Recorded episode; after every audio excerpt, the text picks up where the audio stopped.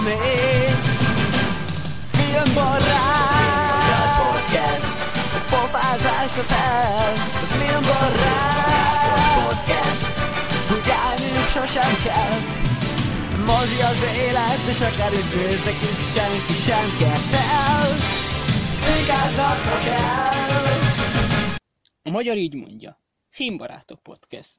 Az angol, mintha egy pipa lenne a szájába. Movie Lovers podcast. A német egyenes, mint a nyíl. Film Liebenhaben podcast. A francia, mintha Seimetheimnel. Podcast de Cinephile. És az orosz, mintha az esti szél lágyan ringatná. Szása, kicsi szása bölcsőjét, és anyja egy gyönyörű szép altatódal dúdol. Podcast! Jubiletti! Kino! Mondta Martin hallgatónk, és látjátok, Patreon nélkül is egy ingyen nyelvórát kaptok itt a Filmbarátok podcastben, még ha kedves Martin, a németnél azért kritizálnom kell, mert a Film Liebhaben podcast az nem igazán németes, hanem akkor Filmfreunde podcast kellett, hogy legyen, de mindegy, köszönjük szépen, látjátok, így kell egy ötletes szignált összehozni, úgyhogy ha nektek is van ilyesmi, akkor küldjétek el, mert eléggé fogyóba van, a filmbarátok podcast kukacgmail.com e-mail címre örömmel fogadom őket, ha kérhetem MP3 vagy WAV formátumban, aztán nem kell konvertálgatnom. Csak Na, németül. Azt is elfogadom. És akkor uh, itt a 196. Filmbarátok podcast, Gergőt már hallottátok. Hello, sziasztok! Az én nevem Freddy, és itt van ez a furcsa fickó, akit az emberek már el se hiszik, hogy, hogy még tagja a podcastnek. Black Sheep. I'm back. Itt az emberek Sziasztok. írták, hogy Na mi van, Black Sheep már ekkora sztár, hogy a, a, a, a, a, hogy a ZH után Igen. már nem is jön. Azt, azt amúgy olvastam azt a kommentet, és így, így nekem ez nem jutott eszembe, de így miután elolvastam, igen, ez tényleg gyanús egyébként. Jó. Jó, nem, cserébe viszont élek, és, Sorter, okay. Sorter nincs ezúttal, mert mondta, hogy gyerekek, semmit nem néztem, és ez többnyire szerintem ránk is elmondható, mert legalábbis rám biztosan, mert én kicsit nyári üzemmódban voltam itt szabadsággal, meg ilyesmi, úgyhogy ma egészen szokatlanul csak öt darab filmkibeszélőnk lesz, abból hát talán az elsőre lehet mondani, hogy igazán aktuális darab, sőt talán kettőre jó indulattal, de ezt akkor hamarosan meglátjátok. Köszönettel tartozunk Briannek ismételten, aki borítóképet küldött, két darabot ráadásul a Bajos Csajok című filmhez, amiről ugyebár beszélni fogunk a mostani adás végén, mert a népakaratában kisorsoltuk. És, és hát... amit, amit én először összekevertem a Black Christmas Ja, igen, filmmel. igen. Itt az előbeszélgetésben, hogy jön ez a Black Christmas, és mondom, de hát ez a bajos csajokban igen, volt. Mert, mint kiderült, a Black Christmasben is volt egy jelenet, illetve hát nem mint kiderült, hanem én arra gondoltam, hogy a Black Christmasben is volt egy tök ugyanilyen jelenet, amikor a csajok táncoltak egy ilyen Mikulás ruhába, de mindegy, a két film majdnem ugyanolyan. Úgyhogy ez teljesen, teljesen rendben van. És hát nagyon hát, hát nézzétek meg a képeket, az egyiken rajta vagyunk mind a négyen, én egy kicsit olyan gebének tűnök, vagy én nem tudom, de a Gergő az nagyon, hát a, a kamerával játszik, de aztán küldött még egyet, ahol mindegyiken a Gergő van, mert ugyebár a Gergő kell, hogy legyen a nő az összes képen, itt viszont négy darab nő is van, és hát a, a Csábos Gergők cím hozzá azt hiszem nem, nem túlzás. Mit szólsz hozzá, Gergő? Hát most mondanám, hogy, hogy pirulok, de az egyszerűen kevés hozzá kifejezni, úgyhogy képzeljétek el az arcom színek azt a ruhát, amit itt viselek ezeken a képeken. Ez elképesztő. Elküldtem nektek a borítóképet, Gergő csak ennyit válaszolt, úristen. ja. Úgyhogy nagyon szépen köszönjük. Hát ez egy éles váltás a múltkori Dom Hemingway-es epic szakához képest. De... de megvan, hogy kit szed föl Gergő Dom Hemingway-es szakávát, saját ja. magát. Mind a négyüket. Így van. ja. Jó, úgyhogy köszönjük szépen, és akkor sorsoljunk a népakaratában. Legutóbb, ahogy már mondtam, Marianna által beküldött bajos csajokat húztuk ki, és akkor nézzük meg, hogy miről beszélünk a 197. Filmbarátok podcastben. Megnyomom a random.org-on a gombot, hogy köpjön ki egy számot, 376. Ez viszonylag az elején van. 376 Na, ez... nap. Mm. Ó, hát egy klasszikus Ábel által beküldött Holdköltők társasága. Ó, az jó. Annak amúgy is ért már egy újranézés, úgyhogy... Én azt sose láttam. Na, akkor ez... Én, én azt egyszer láttam iskolában annak idején, és határozottan túl fiatal voltam szerintem, hogy, hogy megértsem. Úgyhogy ez most egy nagyon jó apropó lesz, igen. Én Jó. nekem ez a film, hogy be volt szerezve, és éveken keresztül szemezett velem, hogy nézzem meg, nézzem meg, és azóta sajnos elszállt a polc, amin volt, és, uh-huh. és azóta meg elfelejtettem így újra beszerezni a filmet, úgyhogy most szerintem tényleg nem úszom meg. Uh-huh. De ez egy jó film. Ez, ez olyan film, amit csak elkezdeni kell nézni. Uh-huh, uh-huh. Jó. A következő egyébként a rockhajó lett volna. Ezt pont pár hete láttam. Ja. A rockhajót, ja. És utána meg a hülyék paradicsoma. Aha. Jó. Mindegy, de a 376-ot sorsoltuk ki, úgyhogy legközelebb Holdköltők társaságát. Ismét egy, hát egy viszonylag ismert darabról lesz szó akkor. Na, jöjjenek a villámkérdések. Tamás hallgatón küldte be a legelsőt. Kedves filmbarátok, ez egy viszonylag aktuális téma, úgyhogy emiatt választottam be ide. Most, hogy a Tenet premierje előtt újra mozikba került az eredet, úgy gondoltam beülök rá, mivel 2010-ben erre sajnos nem volt lehetőségem. A film előtt egyetlen egy Tenet előzetest adtak le, és a többi előzetes és reklám helyett pedig kettő rövid verkfilm volt a Tenetről, illetve az eredetről. Igen. Ez wow. nálad is akkor így volt? Így van, így van. Volt egy Tenet, ilyen verkfilm, amire én nem néztem oda, mert ugye hát én ilyen trailer ellenes mm. vagyok, és arra sem. Hogyha a filmből egy jelenet lett volna, tehát egy tényleg vágatlan valami, mint amit mondjuk a, azt hiszem a Dark Knight Rises-ból is például a, a repülős jelentet bemutatták. Igen, hogy igen. egy olyan lett volna, akkor simán. De így én nem, viszont az eredetét azt megnéztem, és tök jó voltam úgy így nézni. Uh-huh. Ez mekkora ötlet már ilyeneket berakni a előzetesek helyett? És ez uh-huh. milyen hosszú volt? Hát a Tenet az egy olyan, szerintem három-négy perc körül lehetett, meg az eredet is. És hát nyilván az eredetnél azért volt érdekes, mert ugye friss volt, és a Nolan kommentálta végig, tehát hogy ő beszélgetett kb. végig, és ő mesélt arra, hogy itt tíz év távlatából mit gondol a filmről. Ja, tehát akkor ez aktuális uh, promó volt. Szerintem nem... ezt egy pár hónapja vették fel. Aha. Hm.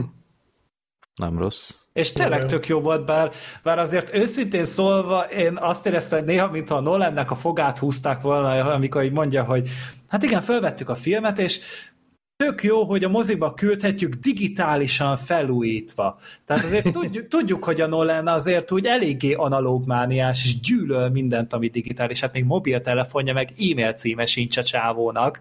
És akkor izé, és akkor azt mondja, hogy tök jó lesz így digitálisan felújítva. Tehát szerintem itt, hogy a szákát húzott volna ki a pöcséből. Annyira örült ennek a mondatnak, hogy neki kellett kimondania. Neki ez volt a Keenception. De, és viccen kívül így, ott egy kicsit megmosolyogtam, de utána meg azért tényleg így, így mondta, hogy mai szemmel is visszanézve nagyon elégedett a filmmel, hogy ugye nagyrészt ugye rengeteg a, a fizikai trükk benne, tehát hogy nem CG van benne, és emiatt ugye tényleg a film az nem nagyon öregedett. Nem sok helyen lehet látni azt, hogy na ez egy 2000, ez egy több mint tíz éves film. Uh-huh. Hát ez, ez igaz a sötét lovagra is, ugye ott is nagyon sok a, az effektíve megcsinált trükk, nem uh-huh. ezek a digitális szírszarok. Így van. Úgyhogy ezt, akkor... ezt szerintem ezt azért mind szeretjük a Nolanben, hogy, hogy erre nagyon ad. Ja, hát a stúdió ez... annyira nem, mert kurva drága, meg ízé, meg nem biztonságos, meg igen. minden, de, de igen, tehát, hogy mi nyilván mozi nézők oda megyünk, és akkor nem azt a homás, homályos motion blur szart látjuk, amit a legtöbb alkalma előnek, és persze miatt az üdítően hat mindig. Na, akkor a kérdés második felé többé-kevésbé meg is tárgyaltuk, mert így folytatódik a levél. Ezekben Nolan kitért arra, hogy mennyire fontosnak tartja azt, hogy valódi helyszíneken lehetőleg minél kevesebb CGI-jal forgassanak, hogy a színészek kölcsön hatásba tudjanak lépni a környezetükkel, és ezáltal sokkal hitelesebb legyen az alakításuk. Ehhez kapcsolódna a kérdésem. Szerintetek mennyire tesz hozzá egy színészi alakításhoz az, ha a színész valóban látja azokat a dolgokat, amik a kész filmben körülveszik a karakterét. Elég, ha csak elhiszi, hogy a mögötte lévő zöld hátteren az lesz, amit a rendező mond neki, illetve tudtok példát mondani olyan alakításokra, ahol láthatóan megzavarta a színészt, hogy nem láthatja a környezetét. az utolsó léghajlító például. hát vagy a te, az új Star Wars trilógia, vagy a prequel trilógia. Aha, nekem is egyből a, a klónok támadása jutott eszembe. Tehát az a csata, ahol a... Ahol Gyerekként a, imádtam. Hát de ahol a... Aztán fölnőttünk és túléptünk rajta, igen. ahol a Padmé ott a lovagol azon a szaron is lő közben ilyen, ilyen teljes unott fejjel, mert idétlennek tartja az egészet. Ja, igen, tehát abban nagyon, nagyon látni. Hát szerintem úgy ez, ez rendezőfüggő nagyon, mert hogy, hogy ugye egy, egy átlag színész azért ő neki úgy kb. van hozzá fantázia, hogy na tényleg hogy fog ez kinézni, de a rendezőnek kell igazán átadnia neki, hogy igen, itt ez történik, ezt kell érezned, és ez nagyon komoly instrukciók kellenek. Ott az egész filmnek léteznie kell a rendezőnek a fejében. És hogyha, és hogyha ő ezt jól tudja artikulálni a színésze felé, akkor szerintem nem lesz probléma. Viszont, hogyha egy ilyen Lucas-féle arc kerül oda, és azt mondja, hogy hát intenzívebben, intenzívebben, mert általában ezeket mondja uh-huh. a mhm. színészeinek, azzal nem tud mihez kezdeni. És például tényleg megnézed mondjuk a nem tudom, például a Hobbitot, tehát, hogy ott például az ilyen McKellen az egy jó színész, és ő ezért boldogult vele, hogy igazából egy zöld háttér előtt beszélgetett a semmivel, mert utána úgy ollózták össze a játéket a, a, a törpökkel, és, és még így is működött, viszont ott is mondta, meg kellene, hogy ott ült egyedül ott a, a zöld szobában is elő kell adni a jelenetet, hogy hát én nem ezért lettem színész. Uh-huh. Ja, igen. Pont, pont ezt akartam mondani egyébként, hogy szerintem van egy olyan színész generáció, akik ezzel nem, már nem tudnak mit kezdeni. Tehát akik, akik még játszottak a, a mondjuk a 70-es, 80-as, 90-es években, amikor még nagyon kevés ilyen volt, és ma meg már tényleg minden film ilyen, tehát ha belegondolsz, a Scorsese is állandóan ezt csinálja, ugye volt az a, van az a híres jelenet a Wall Street farkasában, a jaktos ahol ja, az igen. egész háttér green screen. Oké, okay, hogy kurva jól csinálja, mert az, az a film például tök jó használja, de hogy akkor is green screen, de hogy szerintem van egy olyan színész generáció, aki egyszerűen már idős ahhoz, hogy ezt így azonnal befogadja, és azt mondja, hogy jó, hát én ehhez tudok ö, ö, igazodni és adaptálódni hozzá. Viszont a fiatalabbak meg már egyre több ilyen filmben játszanak, és ezért gondolom nekik már nem akkora probléma. Tehát mit tudom, egy Robert, Dan- Robert Downey Jr. szerintem annyiszor játszotta el vasembert az öt háttér előtt, hogy neki ez nem probléma, hogy most előadjon valami mást, mint tudom, egy Sherlock Holmes 3 is, ugyanolyan lazán meg fogja csinálni. Uh-huh. Meg hát attól is függ, hogy mennyire, mennyire segítenek a színésznek, hogy ilyen nagyon részletes storyboarddal mutatja, vagy, vagy akár csak, hogy mint a, mint a Jar Jar Binks annak idején, hogy tényleg ott van egy színész, aki csak utólag kiretusálnak, tehát nem csak a, a, egy ilyen golflabdának beszél, hogy ott, ott van annak a karakternek a szeme, úgyhogy nyilván ez is azért hozzá tartozik, de nem is tudom, pont, pont egy pár hete néztünk valamit a gyerekkel HBO-n, ahol ilyen élő karakterek voltak, ilyen animáltal így keverve, és annyira rosszul nézett ki helyenként, tehát hogy így megfogott valakit, vagy valamilyen animált lényt, és így a keze nem is illeszkedett hozzá rendesen, vagy, vagy tehát az nekem nyilván feltűnik a gyereknek tök mindegy, de igen, tehát ez, ez, ez azért szembetűnő. Az, hogy most a Wall farkasában a háttér az olyan, tehát ott igazából csak mennie kell, nem, nem csinál semmit azzal a háttérrel, szerintem ezzel még együtt tudnak élni, de tényleg inkább hát, az Mondtam ilyen... egy példát, de sok olyan van, ahol, ahol tényleg iszonyatosan túlhasználják, főleg ja, nyilván ja, az ilyen látványfilmek. Ja, Tehát ott, ott azért tényleg van olyan nem egyszer, hogy minden zöld háttérből van. Hát meg tényleg még a zöld háttér még oké, de tényleg, hogy egy animált karakter van ott. Tehát a, ugye például a Guardians of the Galaxy-nél, hogy ott ugye a, a Mordai, ugye a Rocket karakter, a mosómedve, ő ugye ő egy full animált karakter, viszont a színészeknek azért elég bonyolult lenne, hogy úgy most be tudja lőni, hogy hol van, meg mit, hogy hova kellene beszélni, és oda akkor beküldi mindig a James Gunn a testvérét, ugye a Sean Gunn. Ja, a vízölt. Igen, és akkor izé ott beöltözik, és, és akkor ő ott ugrál a jelenetekben, és akkor róla van fölvéve a motion capture is, meg a színészek is tudnak vele így legalább beszélgetni. Meg most láttam pont annál a, a vadóhívó szavánál, amiről beszélgettünk ugye itt az, elő, az előzetesben, hogy ott pedig egy csávó be volt öltözve, és Ó, Jézusom. őt ott simogatta a Harrison Ford. Ó, ezt nem akartam tudni. Minden, nagyon, nagyon vicces, hogy érdemes rákeresni Youtube-on, hogy uh, hogy néz ki az egész. Itt nagyon, elég horrorisztikus élményben volt részem mostanában, nem hiányzik még ez is. Nagyon cuki. hogy ott tényleg ott a, a, az a szerencsétlen színész ott próbálja csinálni a kutyás dolgokat, rémesen jó. Nagyon, nagyon tudom ajánlani mindenkinek, hogyha akartok látni valami viccet, vicceset, ahogy tényleg a Harrison Fordot babusgat egy, egy beöltözött stretch ruhás felnőtt férfi. Annál a filmnél pont nem értem, hogy mi, tehát hogyha ilyen veszélyes jelenetbe kerülne a kutya, akkor azt mondom, hogy oké, okay, de de tehát ahogy mondtad, ott ül mellette, tehát ez egy, ez egy edzett kutyával, akinek ezt játékként lehet prezentálni, meg lehet csinálni. De ne viccelj nem... már, hát ezt a 90-es években hány filmben megcsinálták? Hát mennyi ja. ilyen kutyás film volt, és nem CGI. Most pont, pont beszélgettünk erről, igen, itt egy pár perccel ezelőtt, hogy én nem láttam a filmet, tehát lehet, hogy a film amúgy nem szar, de, de ez a kutya, ahogy kinéz benne így az előzetesek alapján, meg jelenetek alapján, tehát ez valami iszonyat. Tehát ez olyan minősíthetetlen, hogy Kizökkentő. borzalmas, borzalmas egyszerűen, és, és nem értem, hogy ezt, ezt miért? Tehát, de ne, állítólag nem is beszél a kutya.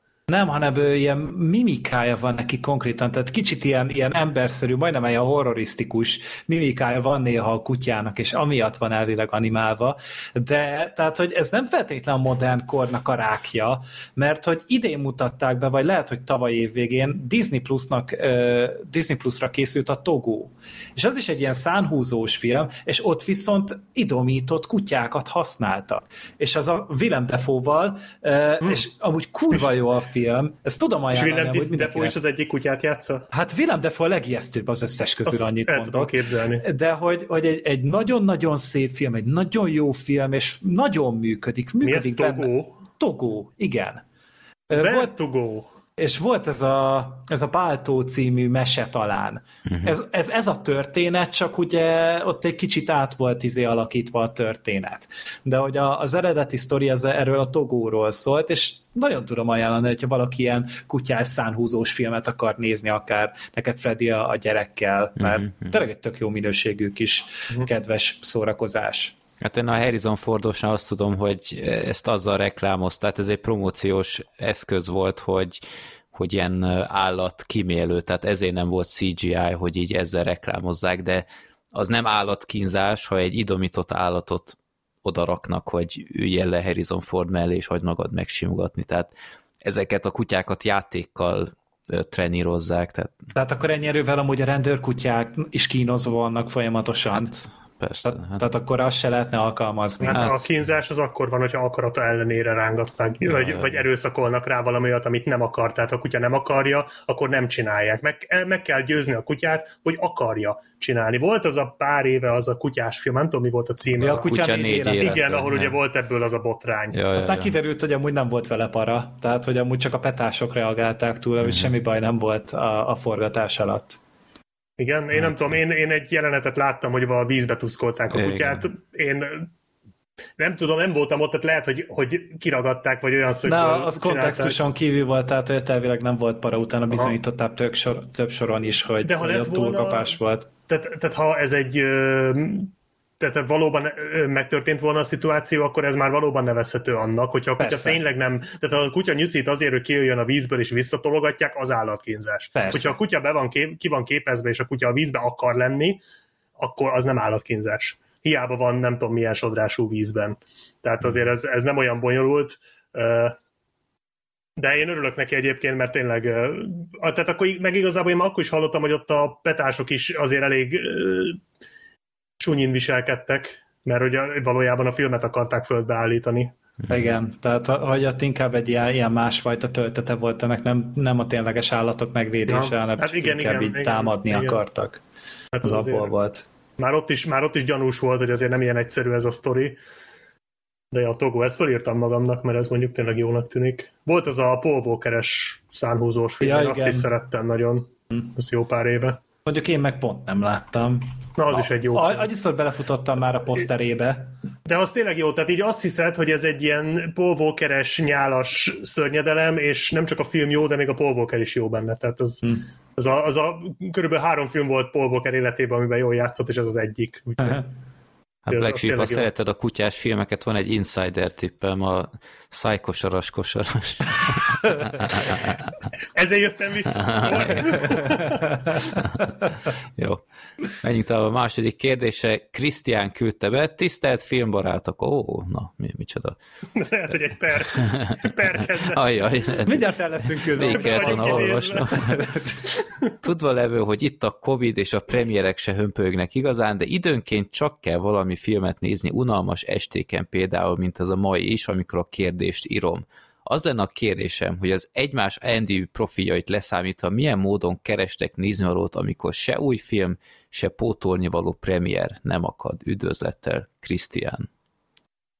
Hát, ahogyan. De ezt, ezt azért nagyon nehéz így megmondani, hogy mi alapja, hogy mit egy haverom emlegette, vagy láttam a neten egy posztot róla, vagy vagy, bá, vagy akár valamilyen hírportálon valami nosztalgia cikket írnak róla. Uh-huh. Vagy valami színésznek születésnapja van, így meglátom az arcát, és így, de régen láttam már ezt abban a filmben, és akkor tehát így, így ilyen, ilyen hirtelen impulzusok, én nekem nincsenek ilyen, ilyen nagy maratonjai, mint amiket a Black Sheep szokott, tehát, hogy megnézi az összes Woody ellen filmet, meg ilyenek. Azt félbehagytam egyébként, oh. mert, mert, mert rájöttem, hogy összefolytak már. Tehát ezt nem lehet. Mostantól, mostanában így, így évente, fél évente megnézek egyet, és akkor így ah.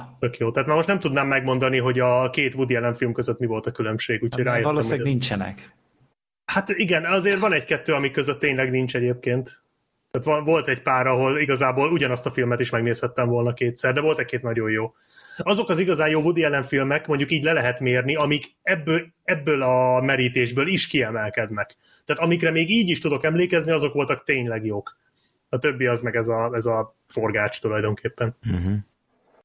Hát mondjuk nálam jóval egyszerűbb a helyzet, mert én csak megnézem a DVD polcot, és gyakorlatilag a választék az ö, több évre elegendő, főleg úgy, hogy a nem tudom én, harmada kisincs csomagolva, tehát csak ott találok mindenképp valami új néznivalót, meg hát nekem itt van az IMDb watchlist, ami hát gondolom nálatok is eléggé dugig van. Mm.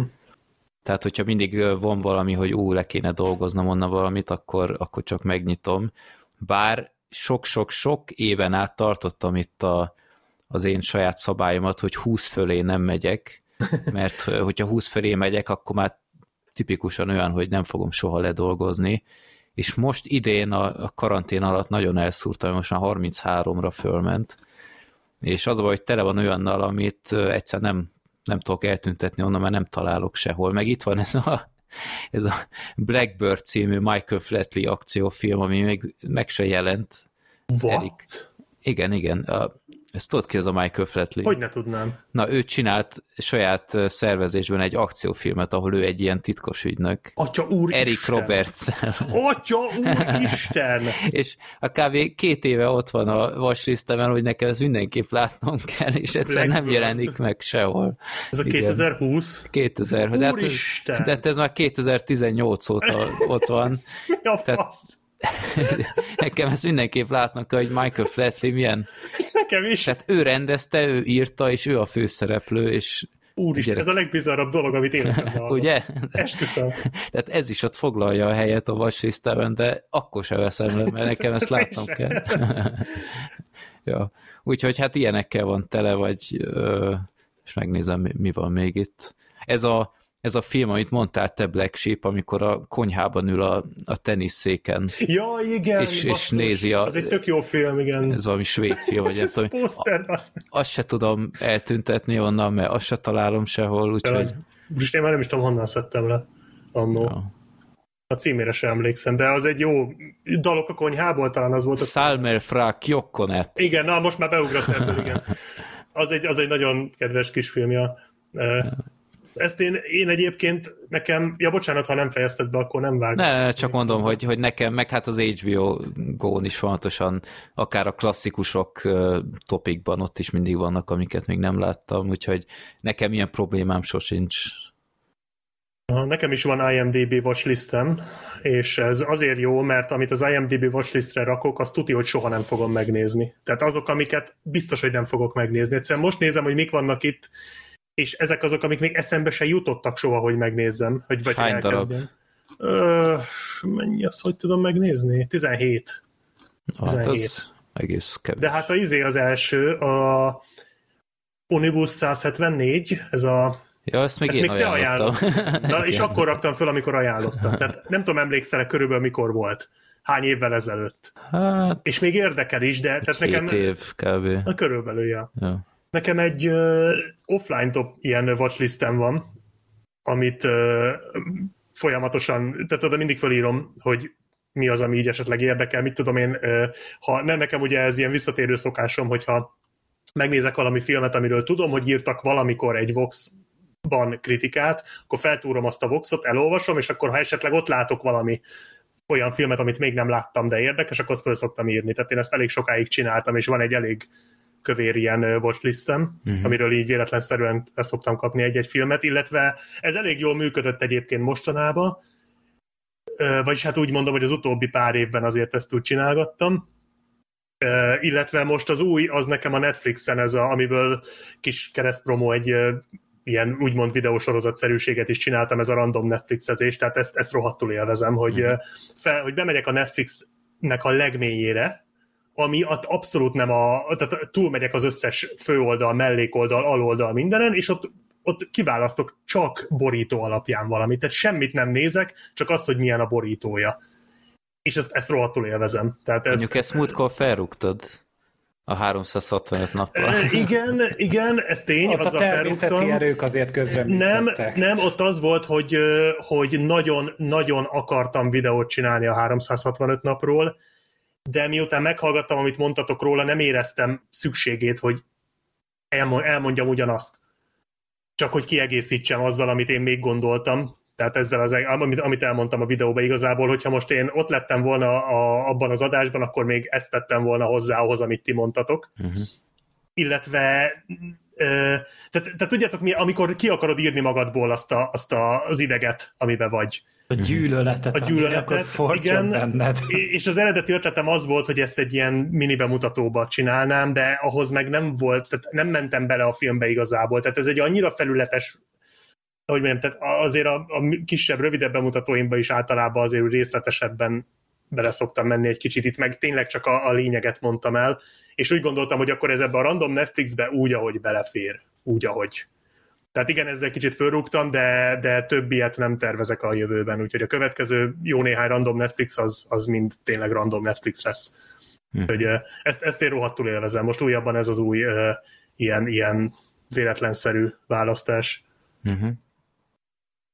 Jó, akkor az utolsó kérdés mára, hogy uh, megnézem, ki küldte. Gergő hallgatón küldte. Szeretnék egy kérdést beküldeni, ami egy szituációhoz köthető. Szóval, képzeljétek el, hogy az utcán vagytok, és látjátok, hogy az utca egyik sarkán az egyik hollywoodi színész van, míg a, másik, míg a másik oldalon annak az ikonikus magyar színésznek a személye, aki a hangját kölcsönzi neki. Kérdésem ehhez a helyzethez kapcsolódik, melyik színészhez mennél oda és kérnél autogramot, vagy csak társalognál, úgyhogy csak az egyiket választhatod. Itt elsősorban olyan legendás párosításokra gondoltam, mint Jim Carrey, Kerekes József, vagy Mikó István, és uh, Ro- Robbie Williams, nem, Robin Williams, azt itt, hogy Robbie Williams. Uh, a Rock DJ-t meghallgattam volna Mikó István. ja, mindegy.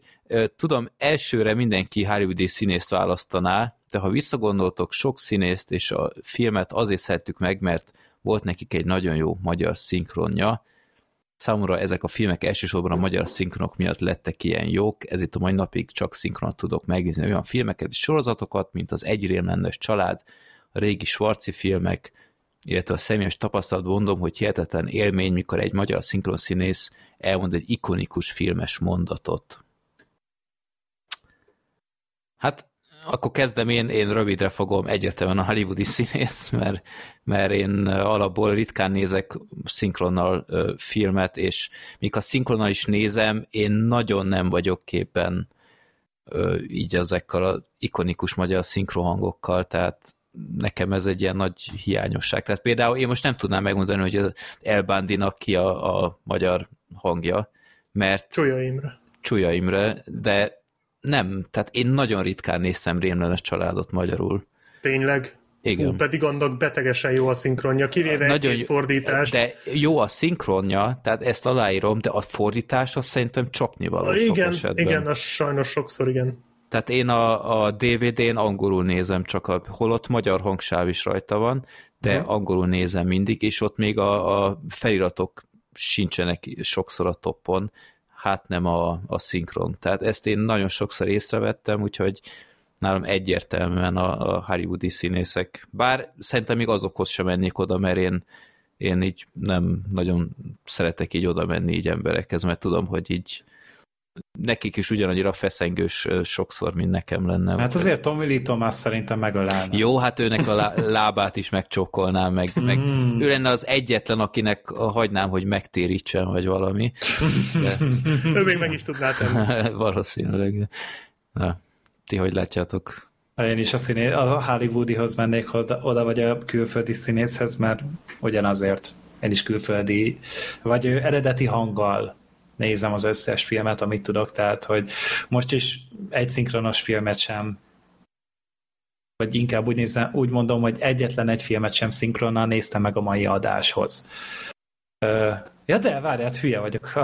az eredet a szinkronnal ment a moziba, abban nem tudtunk feliratosra menni sajnos, de az a lényeg, hogy, hogy én mondjuk felismerem most ezt, hogy mondjuk a DiCaprio-nak ugye mindig a, a Csőre Gábor a hangja, és hogy és nyilván azzal már megszokta az ember, de továbbra is tartom azt, hogy hogyha vala, valamelyik színésznél azt kiáltott, hogy Oscárt neki, akkor ugye ezt nem, tudhat, nem mondhatod őszintén, hogy mondjuk csak szinkronnal láttad az alakítását, és nem tudod, hogy a hangjával mit csinált az adott színész. Hogyha a szinkron mizé hangokat is itt díjaznák, meg lenne nekik egy díjátadó, akkor persze, persze, akkor a, annak ott van a helye és ideje, de szerintem egy, egy színészi alakítás csak a hanggal együtt lehet relevánsan de ez nem elbírálni. jelenti azt, hogy a, a szinkron színészek nem lennének ugyanúgy profi színészek, tehát Persze. Ez, ez, ez egy óriási dolog, sokkal egyszerűbbnek tűnik, de helyenként szerintem nehezebb is, csak a hang alapján kimutatni valamit, helyenként úgy, hogy, hogy figyelni is kell ugye a, a szájmozgásra, meg tehát egy, egy idegen szerepet kell, amit valaki egyszer már eljátszott, ugyanúgy felvenni és, és előadni a saját magad módszerével. Hát a, a pamkutyáék is hát tudnának róla mesélni, amikor ugye csináltak is videót, és, és nem tudom, egy mondatuk volt, vagy kettő, és mennyire nehéz volt, míg egyáltalán az a rendező azt mondta, hogy oké, okay, akkor akkor legyen ez, és szerintem ott is csak azért, hogy végre menjenek el. Úgyhogy, persze, persze, tehát hogy ez is egy rohadt nagy munka, csak tehát ez a szinkron dolog, ez ez tényleg akkor, hogyha valami mondjuk magyar, vagy jó, mondjuk még, hogyha animációs filmről is van szó. Az, tehát az egy, ja. egy animációnak tök jó, tehát még akár egy sorozatnak is, egy, egy Family Guy-nak, vagy egy South Parknak, én is nagyon szeretem amúgy a, a szinkronját, nagyon szívesen hallgatom, sőt, még az Archernek sem rossz a szinkronja egyáltalán. Pedig azok mind-mind ugye eléggé amerikai kultúrára, meg angol nyelvre vannak írva, de meg lehet azt is ügyesen csinálni, viszont a magyar szinkron az nekem inkább mindig csak egy ilyen különlegesség szintjén marad meg. Hogyha kíváncsi vagyok rá, akkor belehallgatok, de meg, sosem az lesz a preferált. Meg azért főleg a régi filmeknél érdemes. Tehát azért az újabb filmeknél én sem szeretem már a szinkront. Vannak jók, de kevés. Tehát a régi filmeknél, filmeknek az iszonyatosan jó magyar szinkronjai voltak uh-huh, a 2000-es évek el- előtt. Meg ilyen Azok... kis szerepekben is ilyen nagyon komoly igen, nevek. Igen tehát, Tehát azokat azért úgy érdemes magyarul. Tehát a régi filmeknél én általában igyekezni szoktam magyar szinkront keresni, mert azok még tényleg nagyon igényesek voltak, az újabbaknál meg már annyira nem. Nem tudom, egyébként ez érdekes, most kicsit fura a kérdés, szintén szólva, de én mind a kettejükhöz szívesen oda mennék. Nyilván színészfüggő is, tehát most nem mindegy, hogy Csőre Gábor az Leonardo DiCaprio mellett lenne, vagy Adam Sandler mellett. Tehát ugye ez, ez sem mindegy de én is talán inkább a színészhez mennék oda hamarabb, mert mégiscsak ő adott bele többet a szerepbe, annak ellenére, hogy nem akarom elvenni a szinkron színészektől se azt, amit beleraktak, mert Persze. sokszor az tényleg nagyon-nagyon igényes, de, de akkor is a színész látod, a színész gesztusait látod, ez főleg a V mint vérbosszúnál igaz, hogy a, bár ott is egyébként, tehát a V mint vérbosszúra, ha visszaemlékeztek, ott a szinkron az nagyon jó. Szerintem ott a szinkron az, az jobb, mint az eredeti például. Tehát abban az esetben lehet, hogy például a szinkron színészhez mentem volna oda. Uh-huh. Úgyhogy érdekes kérdés minden esetre, de hát nem tudom, legyen a színész. Hát mondjuk egy, egy Bud Spencernél, hogyha még élne, és ott van Bud Spencer az egyik sarkon, és a bújtor a másikon, akkor hiába nem néztem egy Bud Spencer filmet sem eredetibe, mert jobb esetben nem is lehet, mert neki soha nem, nagyon-nagyon ritkán lehetett hallani a saját hangját, még az olasz verzióban is, de tehát így, így sem lehet kérdéses, hogy Bud, Spencernek, Bud Spencerhez mennék oda, és nem Bújtorhoz, holott Bújtor is egy, egy, egy zseniális hang, szinkron hang volt. Színészként annyira sok szerepben nem láttam, de hát egy ikonikus performance mindig a Bud Spencernél, úgyhogy igen, hát ez lehet, hogy egy kicsit igazságtalan, de, de szerintem nálam legalábbis nem lehet kérdéses. Ja. Bár így most megnéztem a listát, és például a karatekölyköt, amit, amiről később még beszélünk, az például azt én most is szinkronan nézem, és azt szerintem csak egyszer láttam eredeti hangon. Tehát ott például így ellent mondok magamnak. Meg szerintem a, a filmtől is függ, hogy, hogy mennyire lityi tehát most egy például a bajos csajokat is szinkronnal néztem, mert nem hiszem, nem gondoltam volna, hogy a film ö, szinkronnal olyan marhasokat veszít, hogy ilyen nagyon ö, lírai lenne eredeti nyelven, hogy ezt nekem feltétlenül muszáj ö, úgy néznem. De. Hát én eredetiben láttam, és nem, nem voltak olyan hűde emlékezetes dolgok. A Rachel McAdams sikítása volt az egyetlen, de az talán ja, szinkronban ja, is működött. Igen, igen, igen. Ja. Most, most mindent eredetiben néztem egyébként, de minden fönn volt Netflixen, úgyhogy mm. gyakorlatilag le, le se jöttem onnan az előző pár napba. Jó.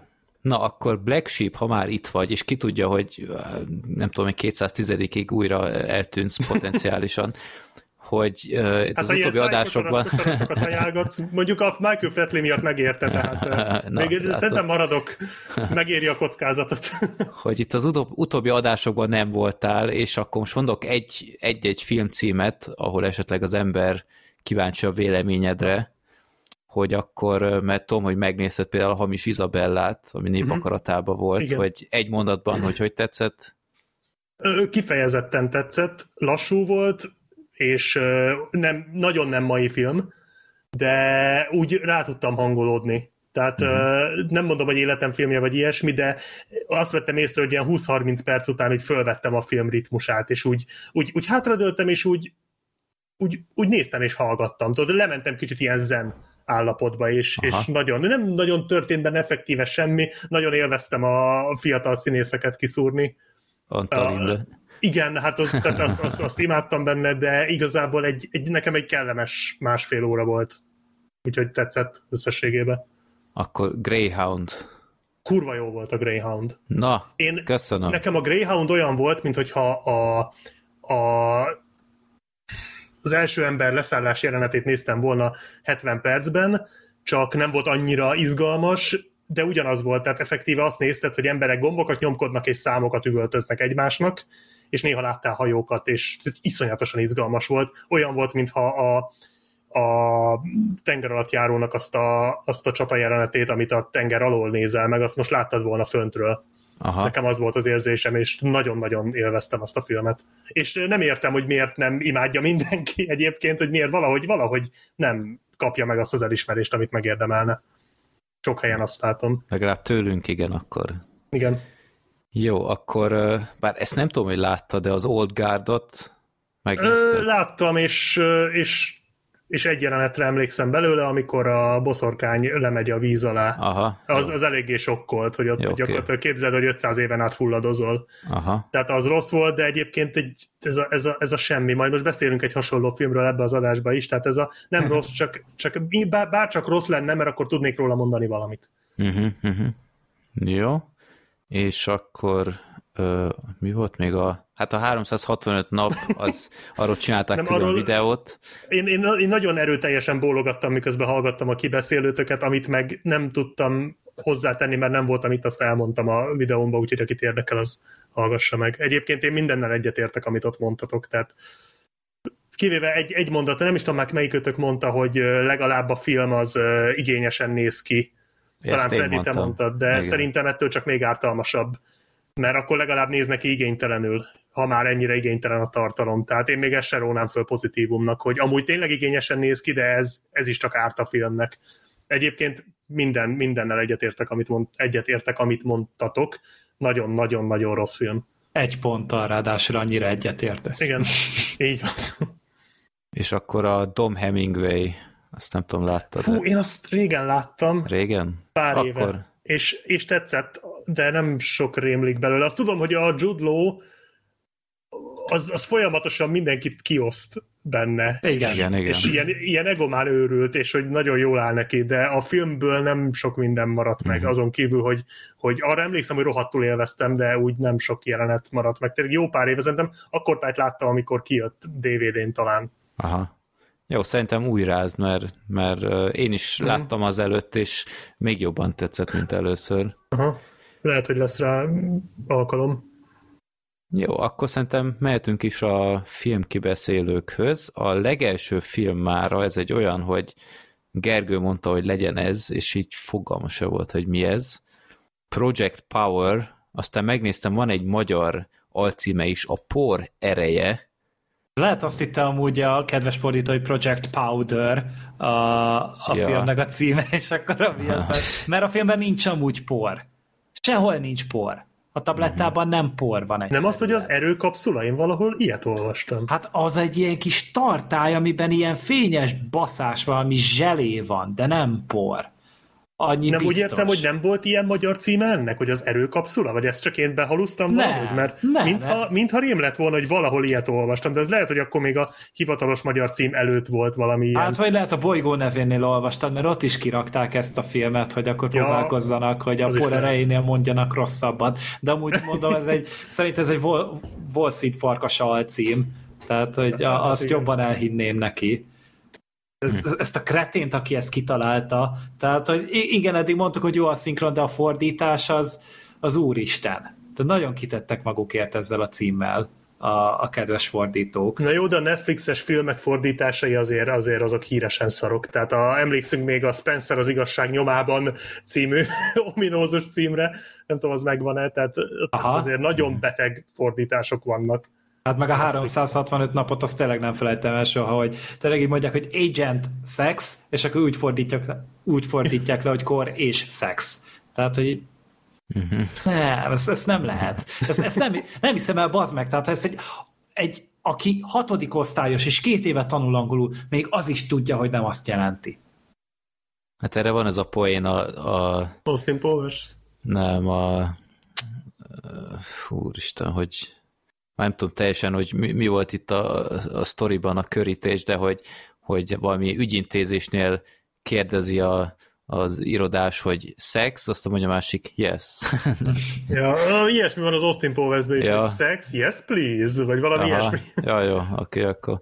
Na, mi ez a film? Semmit nem tudok erről. Hát Netflix film. Ennyit érdemes ajj, volt. Netflixes szuperhősös film. Ajj, hát, így, már, így már érdekel? Nem. Csak mi, tehát, hogy amúgy ez egy eredeti ötletből van, tehát ez nem képregény adaptáció, meg ö, semmi egyéb forrás anyaga nincsen neki, hanem egy forgatókönyvvel előállt a Madsen Tamlin nevű ö, úriember, és, és akkor a Netflix azt mondta, hogy oké, okay, fasza, szerzünk hozzá két rendezőt, vagyis hát rendezőt is igazából kettő lett belőle. Az a csávó, aki csinálta a Paranormal Activity 3-at, meg, meg a, a négyet is.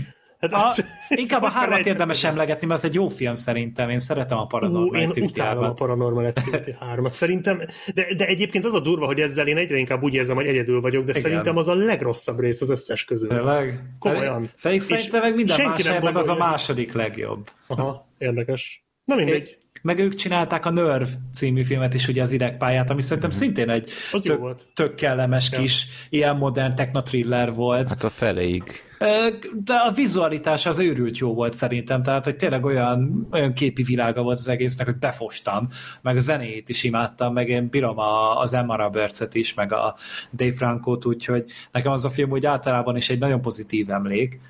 És emiatt gondoltam azt, hogy jó, hát akkor most ez a kettő, arc majd biztos, hogy csinál itt Netflixre valami őrületet, és hát biztos, hogy őrület a film, mert hogy a sztori az röviden annyi, hogy a helyszín az New Orleans, amúgy ezt nem sok filmben használják helyszínnek szerintem, és már ez is egy tök pozitív valami volt, ahol felbukkan egy drog, amit ingyenesen megkapnak a terjesztők, és utána ők elkezdik ott az embereknek eladogatni valami 500 dolláros áron amúgy, és hogyha beszedik ezt a tablettát, akkor utána 5 percig egy random szupererejük lesz. Kicsit olyan, mint az X-mennél, hogy mindenkinek valami egyéni, valami személyre szabott olyan van, ami, ami egyéni mutációból jön létre. És van, akinek ez azt jelenti, hogy, hogy nagyon erős lesz, és kemény lesz a bőre, van, aki ilyen óriás, ilyen torz, felemáskarú, óriás lesz. Van, aki a... tudja csavarni a csontjait. Ja, igen, igen, az nagyon látványos volt igen, az, az, az akció. Volt. Meg, meg hasonlók, tehát, hogy meg vala, és elvileg ezek ilyen állati eredetű erők, tehát, hogy csupa olyan erő van, ami az állatvilágból valóban nem tudom, hogy a fagyasztás, meg a tüzes bőr az milyen állatnak van, de hát a pingvin, ja, meg, igen. A, meg a nem tudom, tüzes bőr, azt, azt mondjuk arra nincs tippem. De és akkor egyből rá is jönnek, hogy mi az erejük? Vagy? Nem, nem, hát be kell szedni a tablettát, és akkor utána, hát van, akinél látványosan ugye be, bebaszik a, a, a dolog, de van, aki meg például csak így álcáz kezdi magát, tehát hogy így tényleg felveszi a bőre a mögötte lévő felületnek a színét. És van, aki meg soha nem is derül ki, van, aki meg hát mellékhatások lépnek fel, és felrobbannak, és belehalnak. Igen, tehát azért nem szedi be mindenki rögtön ezeket a szereket, tehát nem azért, mert mindenki bolykottot fogadott, mint te, Freddy, a szuperhősös témákra, hanem azért, mert hogy van egy elég erős halálozási arány, tehát van, aki tényleg beveszi, és öt percen belül konkrétan felrobban, mert egyszerűen a szervezete nem képes kontrollálni az egészet. Tehát, hogy ezért uh, igazából az, hogy te veszel egy ilyet és megeszed, annak már önmagában van egy elég erős kockázata. És van egy olyan erő is, hogy, hogy beveszi, és 5 percig tudja élvezni az Amilit például? Olyan erő is van, hogy beveszi, és utána meg tudja csinálni a Rómából azt a, azt a testtartást. Ja, Ez tudjuk Fedi, hogy szeded. Tudjuk, hogy szeded, Fedi. Igen. Na mindegy, és, és akkor ugye ez elterjed, azt hiszem valami hat hónapot ugrunk előre az időben, és ugye ez tök illegálisá van nyilván itt volt New Orleansban, és ugye van is erre egy külön ilyen rendőri osztag, és például ebben dolgozik a Joseph Gordon-Levitt, és ő ugye úgy gondolja, hogy, hogy nyilván, hogyha most ezt valaki beszedi, akkor kurva veszélyessé válik, és hát neki is akkor be kell állni a közéjük, és emiatt ő így illegálban szedi ezt a cuccot, és akkor így hárítja el azokat, akik beszedik. Ő neki például nagyon kemény lesz a bőre, és például, ugye a trailerben is van egy tök látványos jelenet, amikor fejbe lövik, és ugye itt tényleg így összetorzul az arca tőle. Meg akkor van a Jamie Fox, ő ő elvileg ennek az egész szernek a, az, e, a, az origóját keresi, hogy honnan származik a cuccos, mert neki van egy ilyen kis családi ö, kötődése a szerhez, és még van egy fiatal lány, aki a Joseph Gordon-Levittnek eladja a cuccot, ő egy dealer tulajdonképpen, egy tinédzser lány kb., és az ő hármuk történetét ö, követi a film. Hát itt laza két óráról van szó, ráadásul erbesorolása, tehát azért van benne vér bőven, meg trágárság, meg minden. Ö, és tök jól néz ki a film, Tehát, hogy nem eset... is hangzik rossznak. Nem, amúgy a, az alap, alapfelállás nem is rossz az nem rossz. egyébként szerintem a film, hanem majd mindjárt kifejtjük, de olyan semmilyen, nem? Igen, az a baj, hogy nincs benne extra.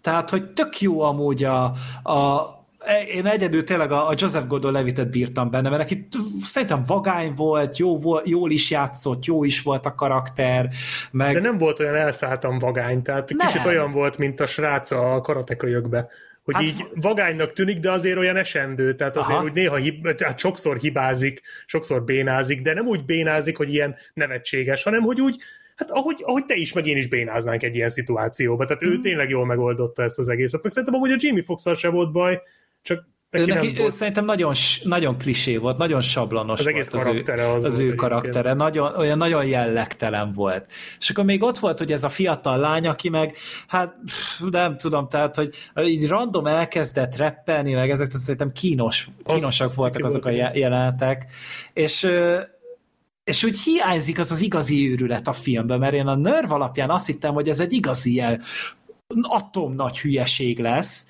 és akkor ehhez képest tényleg egyszer volt olyan, hogy, hogy amikor ott így az egyik fickót beszette a cuccot, és akkor olyan óriás lett, és akkor rongyolt végig az egész, mondom, mondom, na, ez az a hülyeség, amit én látni akarok, meg amikor csavargatott a karját össze-vissza. Hát, ugye a végére a, a film úgy nagyjából magára talált, így az utolsó 15 percre, de hát úgy érted, tehát így végre elkezdted élvezni, és hoppá, hirtelen vége is lett. Igen, mert addig meg alig van akció. Tehát, hogy azt gondolnád, hogy ugye ez egy akciófilm, és ehhez képest szerintem három vagy hát két és fél ilyen nagyobb jelenet van benne. És, és ez borzasztóan kevés. És maguk a, a, úgy általában a játék nem elég frappánsak, nem elég őrültek, mert azért szerintem ez egy elég komoly, komolytalan alapsztori, tehát szerintem elég hülyeség, hogy most izé szedegetik be ott a tablettát, és akkor mindig indítják a stoppert, és akkor utána ki kell maxolni azt, amit tudnak. És egyszerűen azt éreztem, hogy ez egy annyira kiaknázatlan lehetőségekkel teli történet. Igen. És abszolút. emiatt így, elfe, így unalmas is volt egy picit, meg úgy most arra már nehezemre esik felidézni a dolgokat belőle. Igen, az a baj, én is egyetértek, tehát tényleg ebből annyi mindent ki lehetett volna hozni, és, és egyszerűen az, az egész egy, egy most van a szuper hatalom, vagy nem is tudom, ilyen, ilyen, ilyen nagy corporation, és akkor ők terítik a cuccot, meg el akarják adni, meg mit tudom én, ott klónozás van, vagy valami biokísérlet, és akkor a, és akkor meg kell buktatni, mert náluk van a... Azt, azt el lehet mondani, hogy mi van náluk, vagy ennyit hagyjunk meg a Ja, hát spoilernek, lehet, hogy ki miért megy az egész, mert igazából most végülis ezen nem sok múlik, elég hamar kiderül, hogy a Jamie Fox lánya van náluk. És akkor arról szól, hogy akkor a Jamie Fox megmenti a lányát, és itt tudod, így, így oké, okay, én értem, de, de ennyi. Tehát ez, ez, ez, ez mi? Tehát, hogy ed, tényleg ennyi erővel ez a film lehetett volna egy tök átlagos akciófilm is. Tehát most ez az egész dolog, hogy, hogy tényleg van ez a, ez a, ez a kapszula és beveszed, és, és izé, amit elmondtál, most e, erre mi szükség volt így, hogy tényleg a film arról szól, hogy mennek a lányért, és akkor a végén ott van a lánya gonosz corporationnek a, a főhadi szállásán, és oda be kell törniük hármuknak, és akkor hú, vajon mi lesz a vége? Tehát most tehát ebben mi szerepet játszott az, hogy van ez a kapszula? Hogyha nem lett volna kapszula, hanem egyáltalán lennének, tudom én, teljesen random szuperhősök csak úgy, az ugyanúgy, az semmit nem változtatott volna ezen a filmen. Tehát ez a baj igazából, hogy úgy, úgy egy, egy, egy semmi, egy kihasználatlan lehetőség, egy kihagyott zicser az egész. Úgyhogy én is sajnáltam, és az a baj egyébként még, hogy az a kevés akció, ami van, talán a végét leszámítva, az azért elég jó volt, ott a végén van az a, az a kicsavart karú harc, az, elég jó, meg a, a konténerek között ott van az a késes, vagy hát amikor mindig kinő a csontja. Aha, igen. De az is elég vagány. De hogy úgy az, azt leszámítva az akciók elég szarul vannak fölvéve nem is feltétlen a vágás, hanem inkább az operatőri munka ilyen Born, Born ultimátumhoz hasonló, de közel sincs olyan jól megcsinálva, hogy össze-vissza rángatják. A vágás is elég gyors, de inkább az operatőri munka az, ami eléggé tacsra vágja. Tehát az akciók se jók a filmben. Hát például próbálkoztak itt is egy ilyen nagy esnites jelenettel, ugye Na ott, az... amikor a tartályból néztük, és az a hogy abból se látszódott Borzasztó semmi. Volt. És én értem, hogy, hogy persze, mert ha-ha-ha, mert belül nézzük, és akkor ugye homályos az egész, de hogy, hogy azért nagyon kárott ugráltatni a színészeket, hogy utána ne tudják megmutatni nekünk, hogy, hát Szerintem történik. Ott, ott valami olyasmit akartak, hogy annyira büszkék voltak arra, egyébként tényleg jó volt az a trükk, az az effekt a csajon, aki megfagyott, tehát Igen. szerintem az jól nézett ki.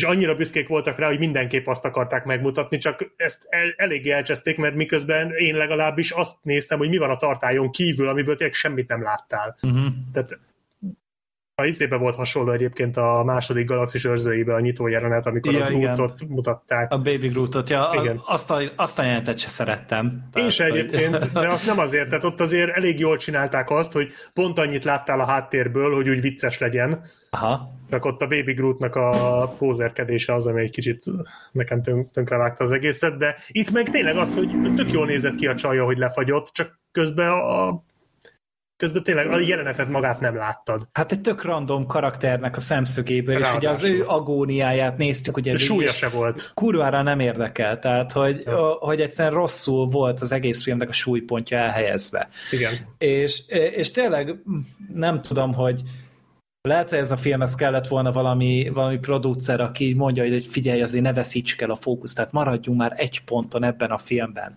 Mert az egész csapong össze-vissza, és, és sajnos ez egy, ez egy óriás kihagyott lehetőség. Mert én, én nagyon őszintén kíváncsi voltam rá, hogy milyen lesz.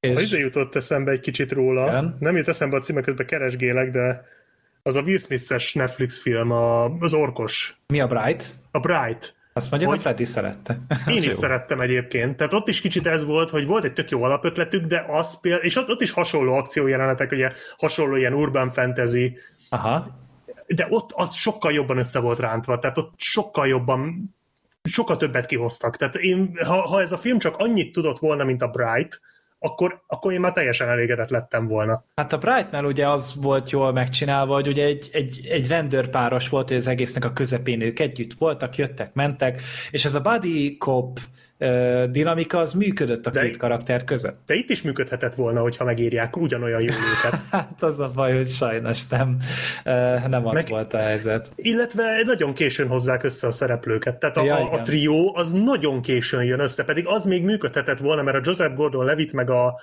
a Jamie Foxx között ott, ott volt némi kémia, Aha. Tehát az még szerintem működhetett volna, hogyha azt hamarabb összehozzák, és ott lett volna ilyen body movie, és adta is volna magát ez, a, ez az egész képességes dolog, hogy ugye Aha. a Jamie Foxxról például nem derült ki a, a végéig, hogy mi az ő képessége.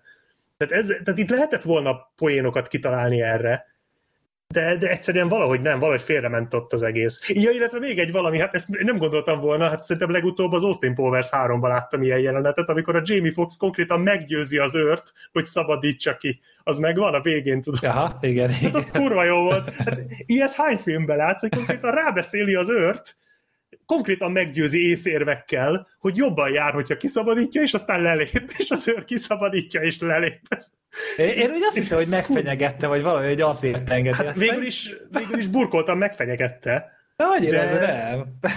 Hát annyira nem egyébként, igen. Tehát nagyon állat volt. Az ja. annyira jót röhögtem. Hát meg az... volt még egy másik ilyen nagyon kretén jelent, amikor a Joseph Gordon-Levitt beugrott ugye a, a, a, mamának a házába, és akkor levetközött, ja. és egy törölközőbe ugrott el, és így volt, mi a fasz? Na, az, az az tök jó volt. Tehát, az, na, olyasmi jelenetek kellettek volna. Ilyen, ilyen tényleg ez a teljesen random, de amúgy meg utána rájössz, hogy igazából ennek van értelme, meg, meg tök lazán kezelte az egészet, meg a nő is tök lazán kezelte. Ah, igen, tehát jó volt. Hogy voltak ezek a részek, amikre én azt mondtam, hogy igen, igen, tehát ez már így az a, a amikor frappáns, amellett, hogy kretén. Igen. Tehát, hogy ennek a filmnek ilyennek kellett volna lenni.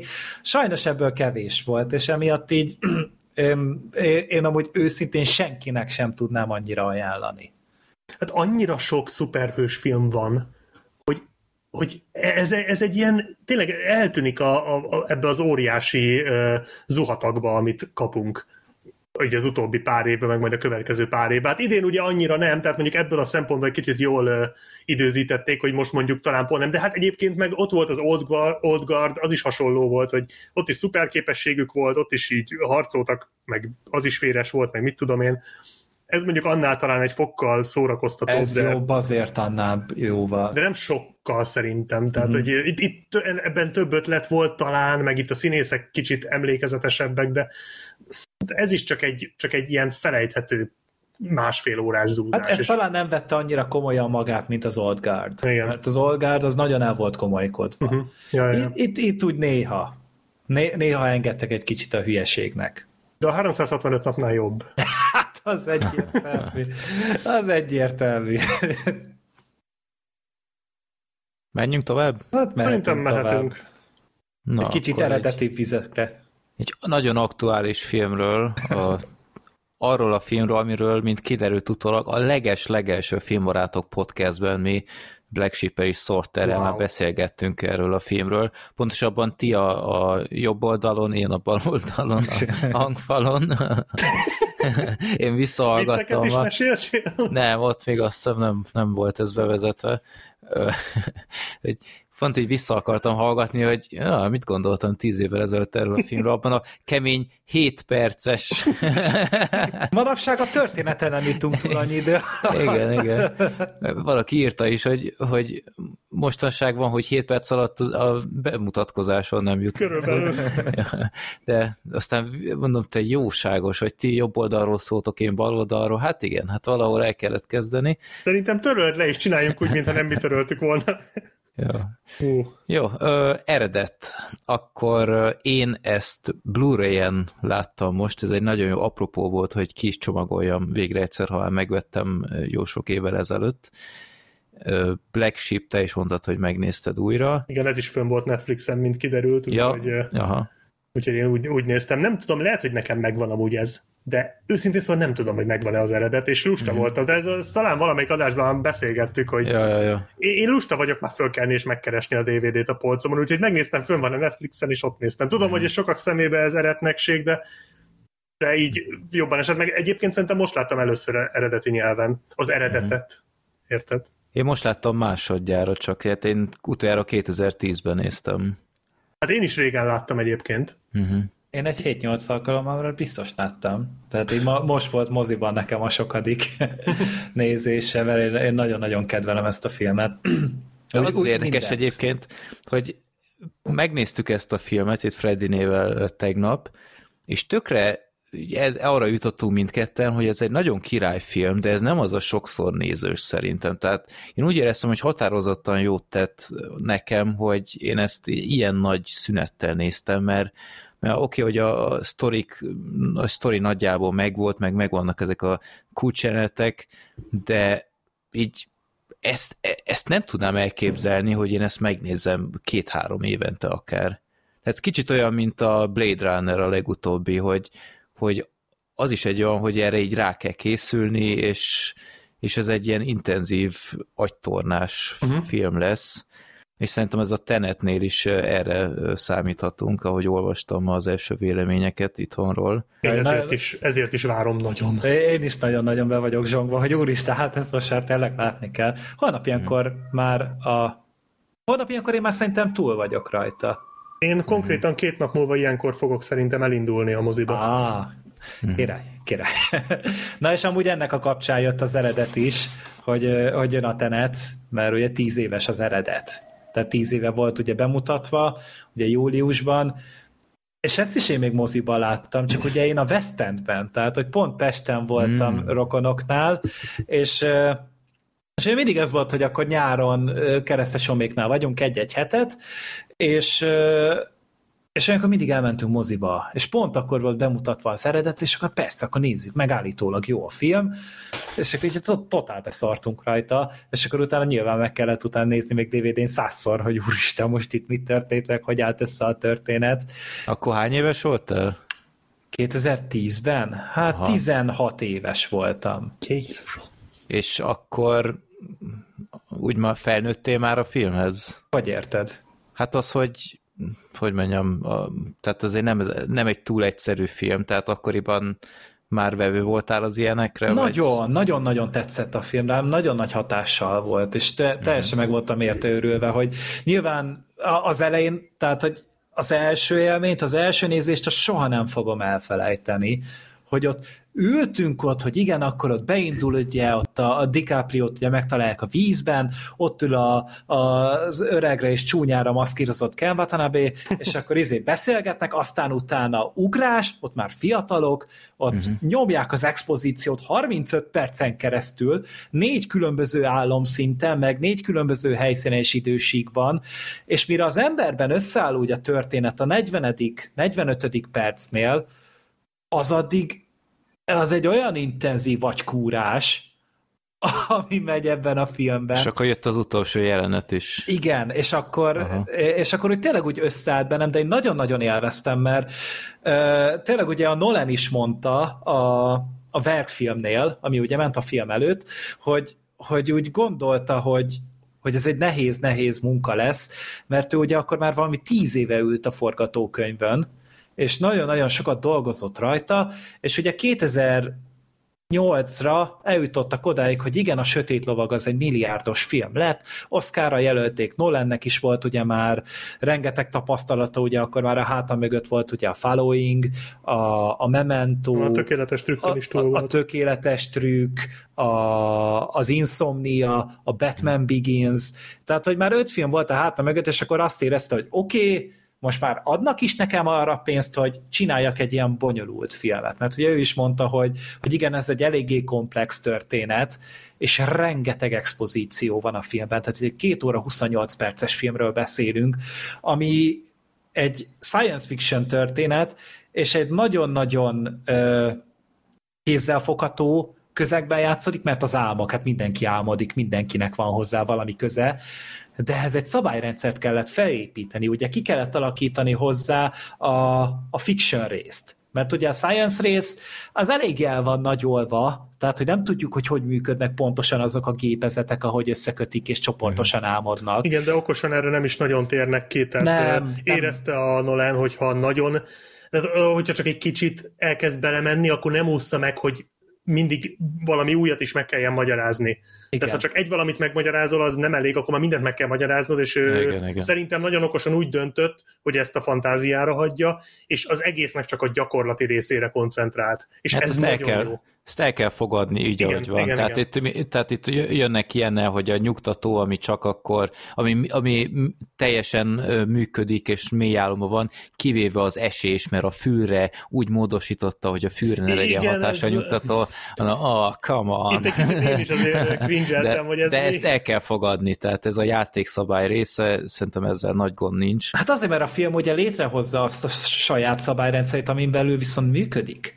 Tehát ahhoz viszont azért ahhoz tartja igen, magát igen, a film. Minden, ami történik, az elhelyezhető a filmnek Így a van, saját világán belül. Ez a suspension of disbelief ugye csak akkor működik, hogyha a film a saját szabályait tiszteli. És ugye az eredetnek ez az egyik legnagyobb ö, diadala, hogy, hogy létre tudod hozni magának egy olyan játszóteret, amin belül lehetett okos, lehetett laza, lehetett vicces, lehetett izgalmas, lehetett drámai. Tehát rengeteg minden belefért ebbe a történetbe, és ez kellett az, hogy, hogy a Nolan nagyon-nagyon bátran elengedje a vágónak a kezét, és akkor tényleg ez a film ugrálhasson össze-vissza, ahogy csak tud, és akkor ehhez még kellett ugye az, hogy legyen egy olyan vizuális világa. Tehát azért én nem hiszem el, hogy nincs ember, akinek ne jönne még mindig libabőr a karjára a városhajlítós jelenetnél. állat, igen. Tehát az az egyik legikonikusabb jelenet a 2000-es években, szerintem. És, és akkor ott van Hans Zimmernek a zenéje, ami, ami szín, szintén a, hát meg ugye ez, a, ez az elektromos gitáros gépi zenet, ez fantasztikusan jól szól az egész. Ö, és ahogy tényleg összeáll, és vala, egy olyan egyveleggé ö, olvad a film, ami a tökéletes mozi élmény szerintem valahol. Tehát az, hogy, hogy, hogy amikor az ember arra gondol, hogy ja, szeretnék látni egy fasz a látványfilmet, akkor általában olyanra gondol, hogy igen, egy ilyen eredetszerűt. Uh-huh. Csak, és ez egy, ez egy a féle standardnek kellene lennie, de igazából látjuk, hogy azóta se nagyon készülnek olyan filmek, mint az eredet. Most talán a Tenet lesz az, ami talán hasonlóan bonyolult, uh, skiffy uh, akciófilm lesz, csak még ugye az Inception az eredet egy heist movie, addig a, a Tenet az pedig egy ilyen kémes film lesz. Ugye tudjuk, hogy a Nolan nagyon meg van baszódva a kémes filmekért. Hát ugye a, a filmek ez a havas üldözése, ez ugye egy konkrét James Bond utalás igen, például. Igen, pontosan a Christopher Nolan kedvenc James Bond filmje. Igen, az, az gyémántok, vagy melyik az? Nem, az, az ő felséget titkos szolgálatában. Aha, azt igen. hiszem. A, a, amiben, a, hogy hívják, játszotta a James Bondot, aki egyszer játszott. A Lazenby? A Lazenby, Lazenby, igen, igen, igen. Aha. Na igen, tehát, hogy, hogy ugye ez is így ugye adott, és így emiatt bízom benne, hogy na majd a tenetre, amikor beülök, akkor ugyanaz az agyfasz lesz, mint az eredetnél. És nagyon-nagyon szeretném, lehet, hogy nem lesz olyan jó a film, de hát ha az élményt megkapom. És a, az eredet ugye amúgy azóta kultfilm lett szerintem, tehát hogy rengeteg mém készült belőle, idézik. Hát az egyik legmeghatározóbb popkultúrá, film, filmes szempontból az egyik legmeghatározóbb popkulturális Hát az leges, leges, leges adásban valami ilyesmit mondtam, hogy a, a, annak az évtizednek a Matrixa. Igen. Abszolút. És, és Abszolút. ez így retrospektívában igazából ez szerintem teljesen helytálló, mert a, az eredetet szerintem mai napig nagyon sokszor említik még. Igen az ötletei miatt, a húzásai miatt, és hogy tényleg ugye nagyon bátor volt a, a, az ötletekkel a film, rengeteg ambíció van benne, amit ugye feltöltött egy rakás fasz a színésszel, tehát tényleg itt van Leonardo DiCaprio, meg Killian Murphy, meg a Tom Hardy bemutatta a világnak, aki előtte már lengette a kolbászt a bronzonban, de azért itt lett a, az igazán híres színész, meg ugye a Joseph Gordon-Levitt ugye pont az előző filmben is filmnél is emlegettük a, a Project Power-nél, meg a... 7500. Igen, meg a, ugye az Ellen Page is itt van a filmben, meg a Marion Cotillard. Aki azóta kicsit eltűnt, Ellen Page. Há, igen. De neki igen. nem jött össze sajnos. Hát ez Umbrella Academy-ben van mostanában ugye a Netflix sorozatban. Egy ilyen szuperhősös sorozat szintén, amúgy. És, nem Szuperhős és Netflix, ugye már az előbb beszéltünk arról, hogy ez Igen. mennyire jól működött Igen. eddig.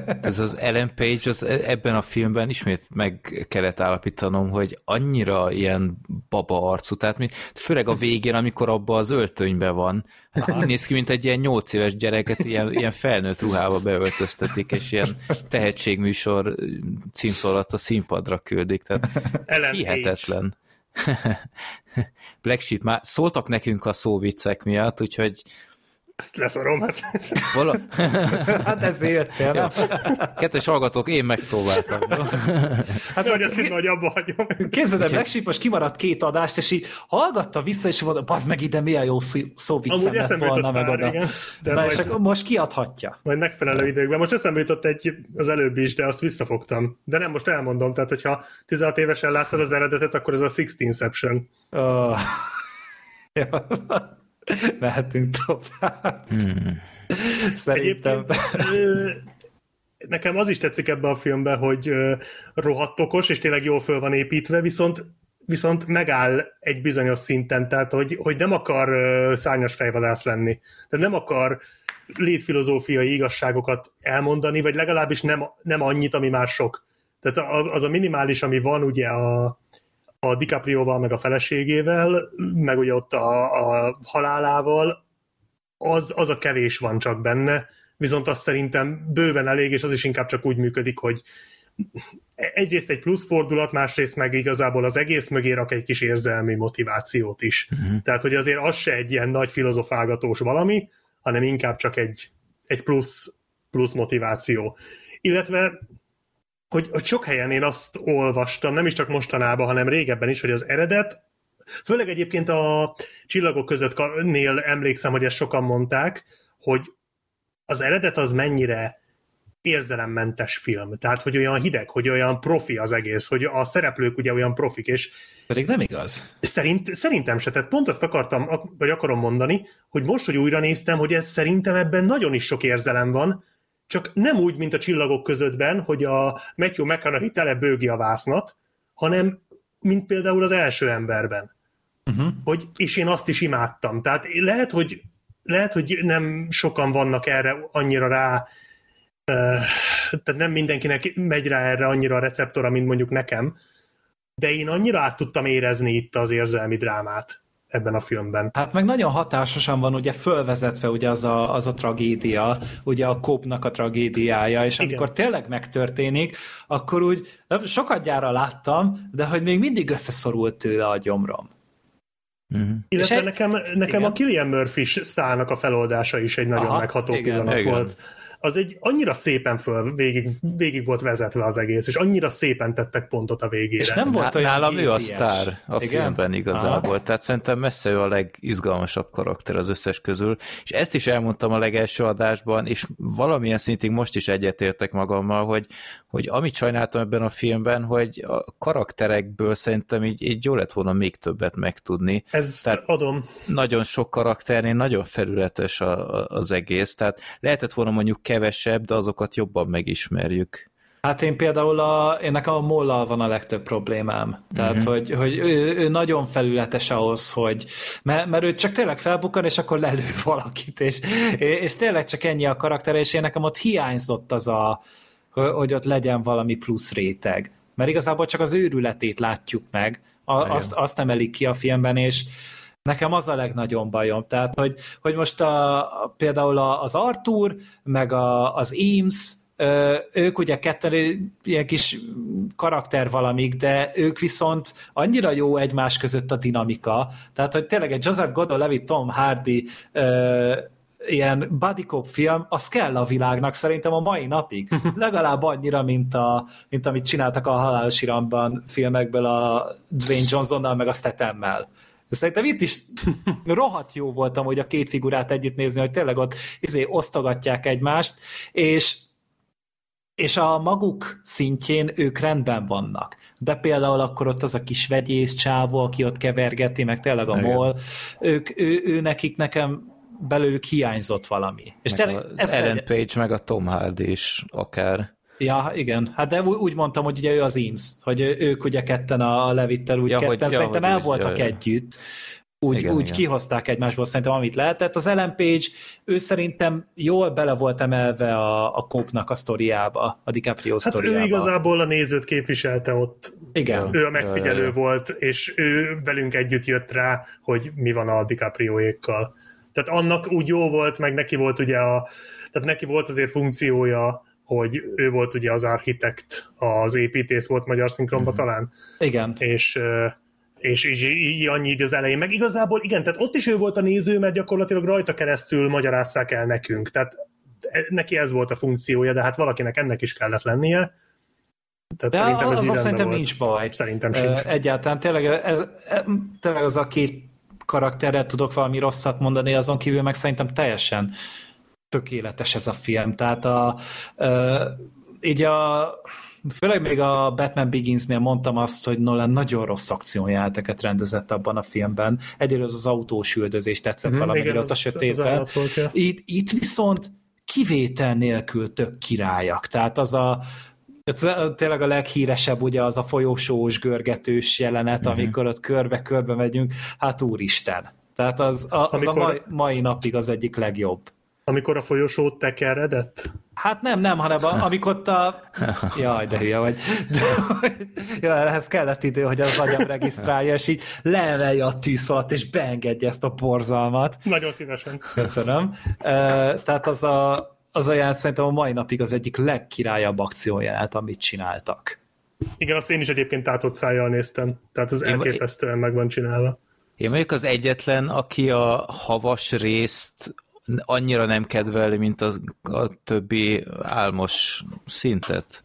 Tehát azt emlékszem, hogy annó a moziban is valahogy egy kicsit zavart, hogy ez így tökre elüt a film maradékától, valahogy ilyen, mint hogyha egy, egy tök más filmet néznék. Hát igen, ott érződött, hogy a Nolan nagyon szeretett volna őfelsége titkosszolgálatában jelenetet csinálni, és csinált egy őfelsége titkosszolgálatában jelenetet.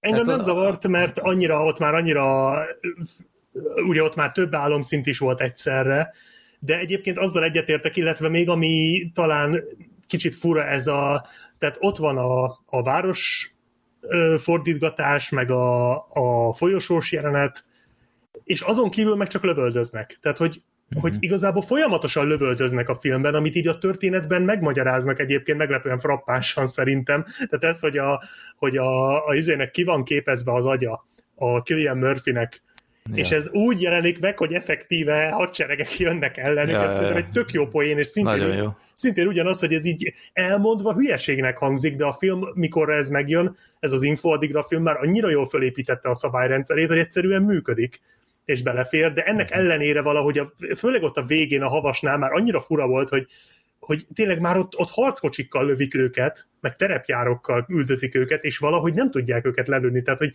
arra például nem tér ki a film, hogy mondjuk ők esetleg lehet, hogy valahogy tehát amiatt, hogy ők nem egy nem oda, lév, nem oda tartozó nem tudom, entitások vagy jelenségek, tehát hogy ők így a külső kívülről jöttek, hogy ők esetleg ezért, ezért nem találják el őket. Tudom, hogy ez ilyen hülyeségnek hangzik, de hogy annyira fura, hogy senkit nem találnak el az egész filmbe valahogy. De, hát a szájtót eltalálta. Ja igen, szegény. A színes bőrőt, hogy ez ja, nem így történne. Ja, hát de a Killian Murphy-t is melbelőtték a, a havas szinten. Na jó, de az a izé volt a csaj, a Marion Cotillard, de neki lehet. Ne, Túl neki közel volt. Nem, hát tényleg, hogyha már így kukacoskodni akar az ember, hogy azért ahhoz képest, hogy álomvilágban vagyunk, azért elég földhöz ragadt minden benne. Tehát, hogy most tényleg ilyen random város, meg aztán hotel, meg aztán hegyoldal, tehát, hogy nekem azért ennél még a legnyugodtabb álmom is Igen, mert ebből a szempontból hadd védjem meg a filmet, hogy Hogy úgy építették meg a Úgy szinteket? építették meg, tehát annyira ah, meg van tervezve minden, hogy egyszerűen ők nem engedhették meg maguknak, hogy elboruljon a dolog. Aha, mert szerintem aha. megtehették volna, hogy keresztbe csavarják a várost, ugye láttuk, hogy a, hogy a izé képes rá, de hogy, de hogy az, az annyira feltűnő lett volna, hogy ugye akkor már rögtön, ahogy belépnek, megzavarodott volna minden. Aha. És De szerintem ezzel, ezzel magyarázza a film egyébként ezt, mert ez kezdetben nekem is problémás volt az első nézésnél, főleg amikor utána megnéztem a Paprika című japán animét, nem tudom, azt ismeritek-e? Hát, hogy merítette világ. Nagyon sokat meri, hasonló a sztori, igen. Inkább lopott sokszor. Hát nem tudjuk, hogy a Nolan látta, mert elvileg látta. ugye a Nolan ezt már tíz éve írta ezt a forgatókönyvet. Tehát, tehát ugye hogy... vannak ilyen összehasonlító videók, tehát ezek nem lehetnek véletlenek. Aha, aha, nem, tehát aha. a Nolan, ő látta a paprikát, és ő merített is, és nem ő az egyetlen Hollywoodban, aki merített a paprikából, illetve a rendezőjétől, ugye a Satoshi Kontól, de én úgy tudom, hogy nem titkolja tehát most, ha érted, ha nagyon tovább akarsz menni, akkor van egy kacsamesék epizód, ami szintén ugyanilyen. Tehát ugyanerről ja. szól. Tehát ennyire ja, akkor... azt, azt láttam, hogy uh, ilyen, volt ilyen, igen. ilyen képregényben volt, azt hiszem. Azt hiszem, igen. Jó, jó, jó. Tehát, hogy most ennyi erővel, lop a Nolan. ennyi erővel a Nolan kacsamesékből lopta az eredetet. Tehát érted, ezt is, ezt is lehet nem mondani, nyilván nem, de de hogy föl, tehát a paprika az úgy néz ki, mint effektíve egy drogos álom, tehát ott tényleg minden megtörténik. Uh-huh. És az itt nem működött volna ebben a filmben egyszerűen. Tehát azt itt nem lehetett volna megcsinálni. Hát nem Nolan-nél működött volna, az egy Taika Waititi-nél működött volna, szerintem. Azt tudja hülyeségeket kitalálni. De hogy, de nyilván tehát ez, ez egy Nolan fantázián belül van, egy Nolani mércével készült film, és abban viszont, hát talán az egyik legjobb filmje amúgy a, a Nolannek az eredet. Tehát max, talán a, nekem számomra csak a Sötét Lovag jobb film ennél. Szerintem hát, a Dunkirk jobb. Hát én a Dunkirköt mondjuk annak érik egy újranézés, de én talán a, a Sötét Lovagot és a Mementót tudnám mondani, bár ez szerint, nem, ez talán jobb, mint a Mementó. Szerintem ez jobb, mint a Memento. Ez is egy kicsit olyan, olyan komplex, mint a Memento, csak hogy ez, ez egyszerűen egy, ez, ez egy sokkal szórakoztató ez film. Ez egy heist film gyakorlatilag. Igen, tehát hogyha az ember azért szereti ezeket a, a nagy szabású skifi akciókat, és ugye te mondtad, Freddy, hogy nem érted, hogy miért izé vannak ennyire ráizzadva az emberek a Nolanre, azért, mert a Nolan kb. az utolsó, aki még ilyen, ilyen nagyszabású skifi akciókat csinál a közönségnek. Aki... De azért tegyük hozzá, hogy hogy mondtam ezt, hogy miért van mindenki a tenetre úgy rá izgulva, amikor nem tudni róla semmit. Tehát... Az, az, mert az eredet hozzák ugye párhuzamban, és az eredet az egy elég jó ö, ajánlólevél. Jó, nyilván, de én csak azt tudom nagyon várni, amiről tudom, hogy, hogy miért várom. Hát Tehát szeretnénk, ne, hogy jó legyen. Hát nekem, nekem az személy szerint kevés, hogy, hogy Nolan, még ha tényleg egy, egy nagyon jó rendezőnek tartana minden, csak amilyen hiszti volt helyenként a nyáron, hogy jaj, eltolják, és úristen, és ah, tehát Hát azért ha... az egy esemény, egy Nolan film. Hát jó, oké, de nem, nem, szóval ez, ez egy kicsit már sok volt nekem így a nyáron főleg, hogyha érted egy, egy, egy nyolcadik Star Wars, vagy akármi, aminek már így megágyaztak, akkor azt mondom, hogy oké, okay, de... Hát azért ennek is meg van ágyazva, tehát azért a, a de, Christopher de mit tudtál Nolan... erről hát korábban? De nem, én annyit tudtam, hogy a Christopher Nolan csinálja, ő is írja, és a Christopher Nolan már maga egy franchise. Az olyan, mint a Tarantino. Igen, egyébként, igen. Hogy, Tehát, hogy, hogy, hogy igen, hogy neki már van egy olyan életműve, láttunk annyi filmet, hogy, hogy van egy olyan filmográfiája, benne. amire ránézel, és abból legalább egyre rá tudsz mutatni, hogy na, ez az egyik kedvencem. Tehát, hogy nem arról van szó, hogy szerintünk biztosan jó lesz a tenet, tehát benne van a pakliban, hogy csalódunk benne, de arra szerintem már érdemes a Christopher Nolan neve, hogy, hogy, megé- hogy bizakodjunk, tehát hogy várjuk, hogy, hogy pozitívan tudjunk hozzáállni. Uh-huh. Tehát én például nehezen tudom elképzelni, hogy én speciál nem fogom élvezni a tenetet. Ezt valahogy így nem. Ettől függetlenül lehet, hogy utálni fogom, de nem látok rá nagy esélyt. Hát Gergő is úgy ment el megnézni a Hollywoodot, hogy ez milyen jó lesz. Igen, benne igen van és, a pakliban. és benne van a pakliban, és nyilván rossz érzés volt, de azért én, én hajlandó vagyok egy egy pozitív előítéletet megszavazni egy filmnek egy olyan életműnél, mint a Nolannek. Egyszer Jó, rászolgált, ez, tehát arról van szó, hogy rászolgált. Ez olyan, mint például a, Den, a Denis Villeneuve a dűnével, hogy én, én egy darabot nem láttam abból a filmek, egy-két képet láttam, és hogy hogy egyszerűen nem azok győztek meg, az győzött meg, hogy ez a csávó már letett legalább négy-öt filmet az asztalra, ami alapján én azt tudom mondani, hogy igen, ez a csávó kurva jó dűnefilmet tud csinálni. Jó, csak a dűnénél már tudod, hogy, hogy mik az elvárásaid, mit szeretnél ennél a rendezőnél, hogy milyen legyen, stb. Tenetnél meg annyira hát, misztikus volt az egész reklámkampány, hogy alig Szerintem pont ettől izgalmas amúgy. Jó, én, elfogad, én, én egy kicsit higgadtabban fogadtam ezt az egész hercegurcát a premierekkel, de természetesen én is meg fogom nézni. Jó, én, én se sírtam álomba magam most azért, mert eltolták pár héttel, tehát előbb-utóbb uh-huh. úgy is tudtam, hogy be fogják mutatni, nyilván nem örültem neki. Ja. De igen, tehát nekem idén három film van, amit még nagyon várok, amiről még nem mondtam le, és az egyik a Tenet, a másik a uh-huh. Dűne meg a Bond, a másik kettő. A többi film már igazából nem, azokat már egy lélekbe elengedtem. Uh-huh. Tehát ez a három, amit még remélem, hogy meg tudok nézni és így fölértékelődik. Tehát egyszerűen tényleg arról van szó, hogy ez a három film viszont most már nálam olyan, hogy, hogy nagyon-nagyon-nagyon meg akarom nézni.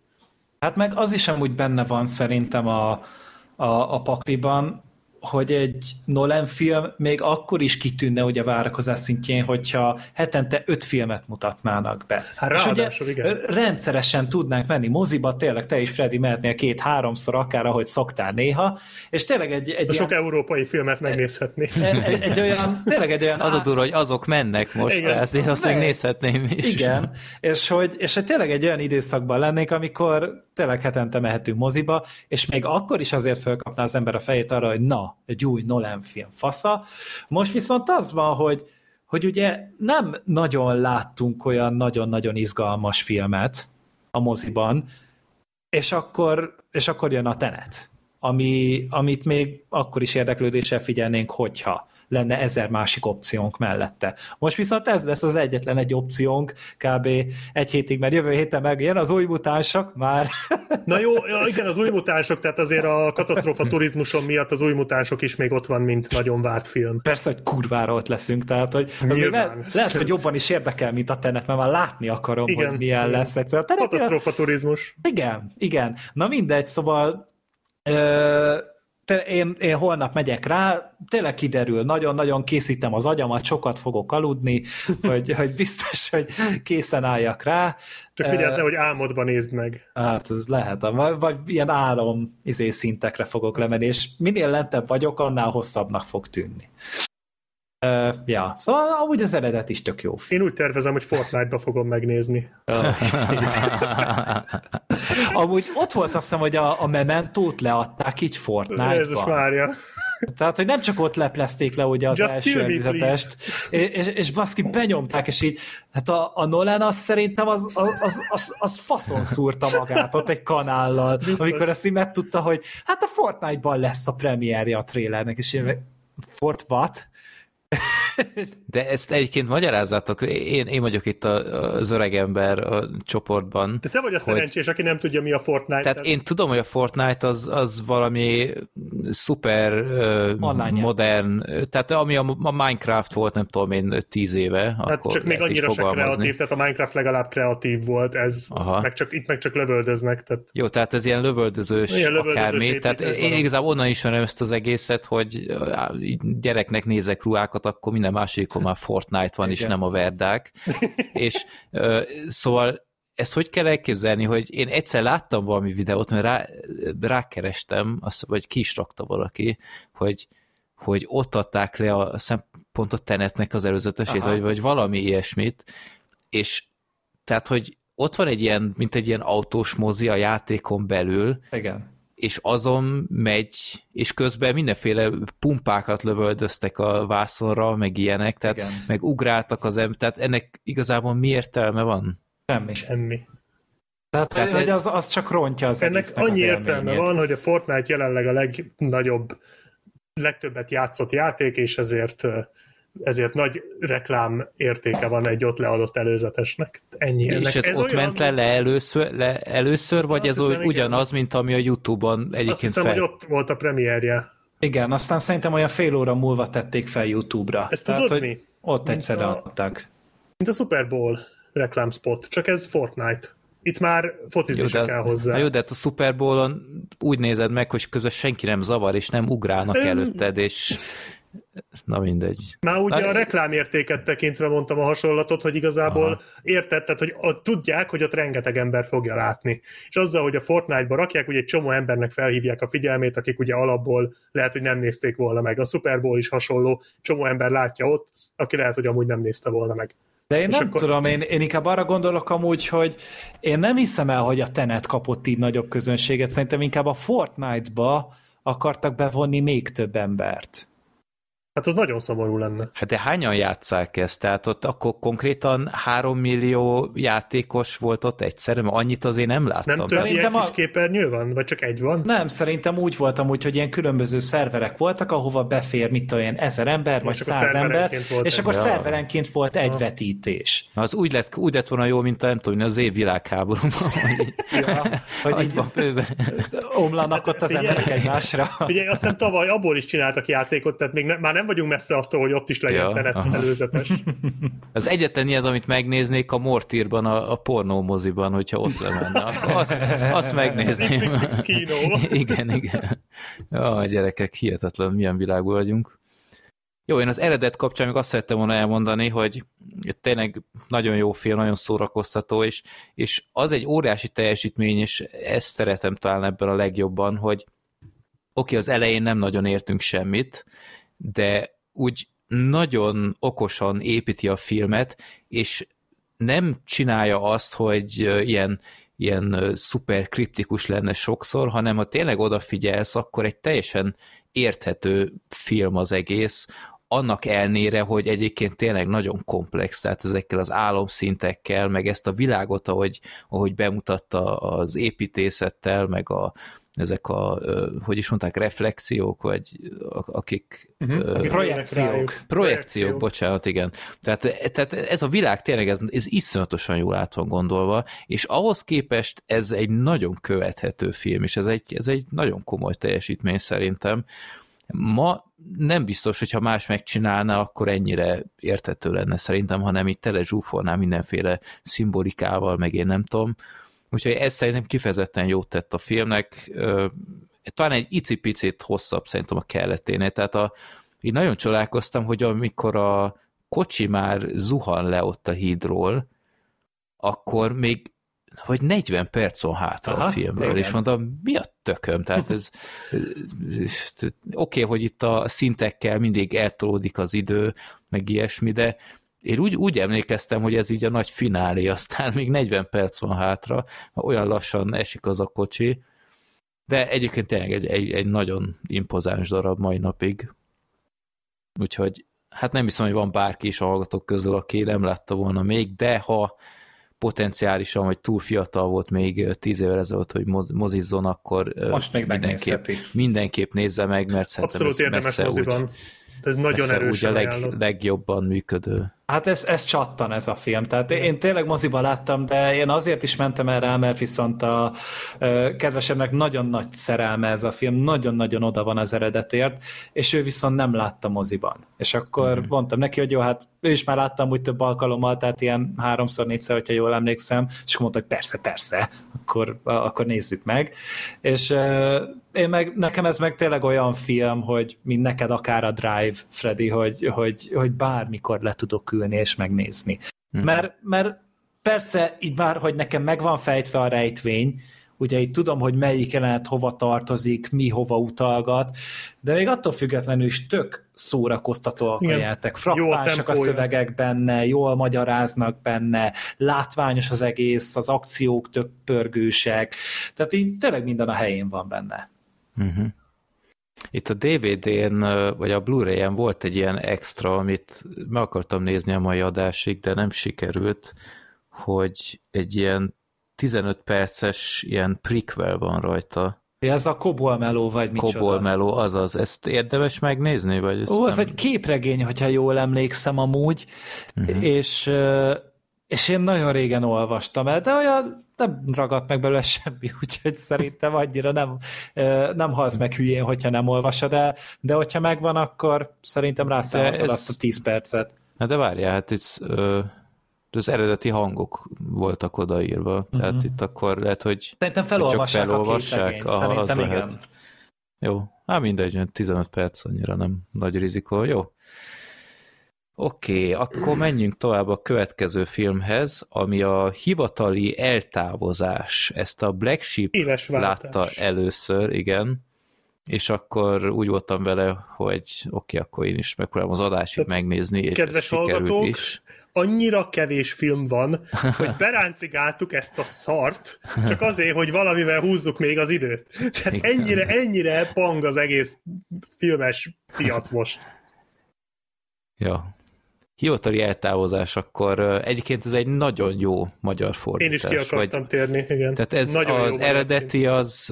Az se rossz amúgy, de ez nagyon jó. Corporate Animals. Tehát de az se rossz cím. Céges egyébként. szolgák, vagy én nem tudom, minek lehetne ezt így hát. lefordítani, de a hivatali eltávozás... talán. Ez, ez egy nagyon jó magyar cím, főleg ha Black Sheep elmondja, hogy miről szól.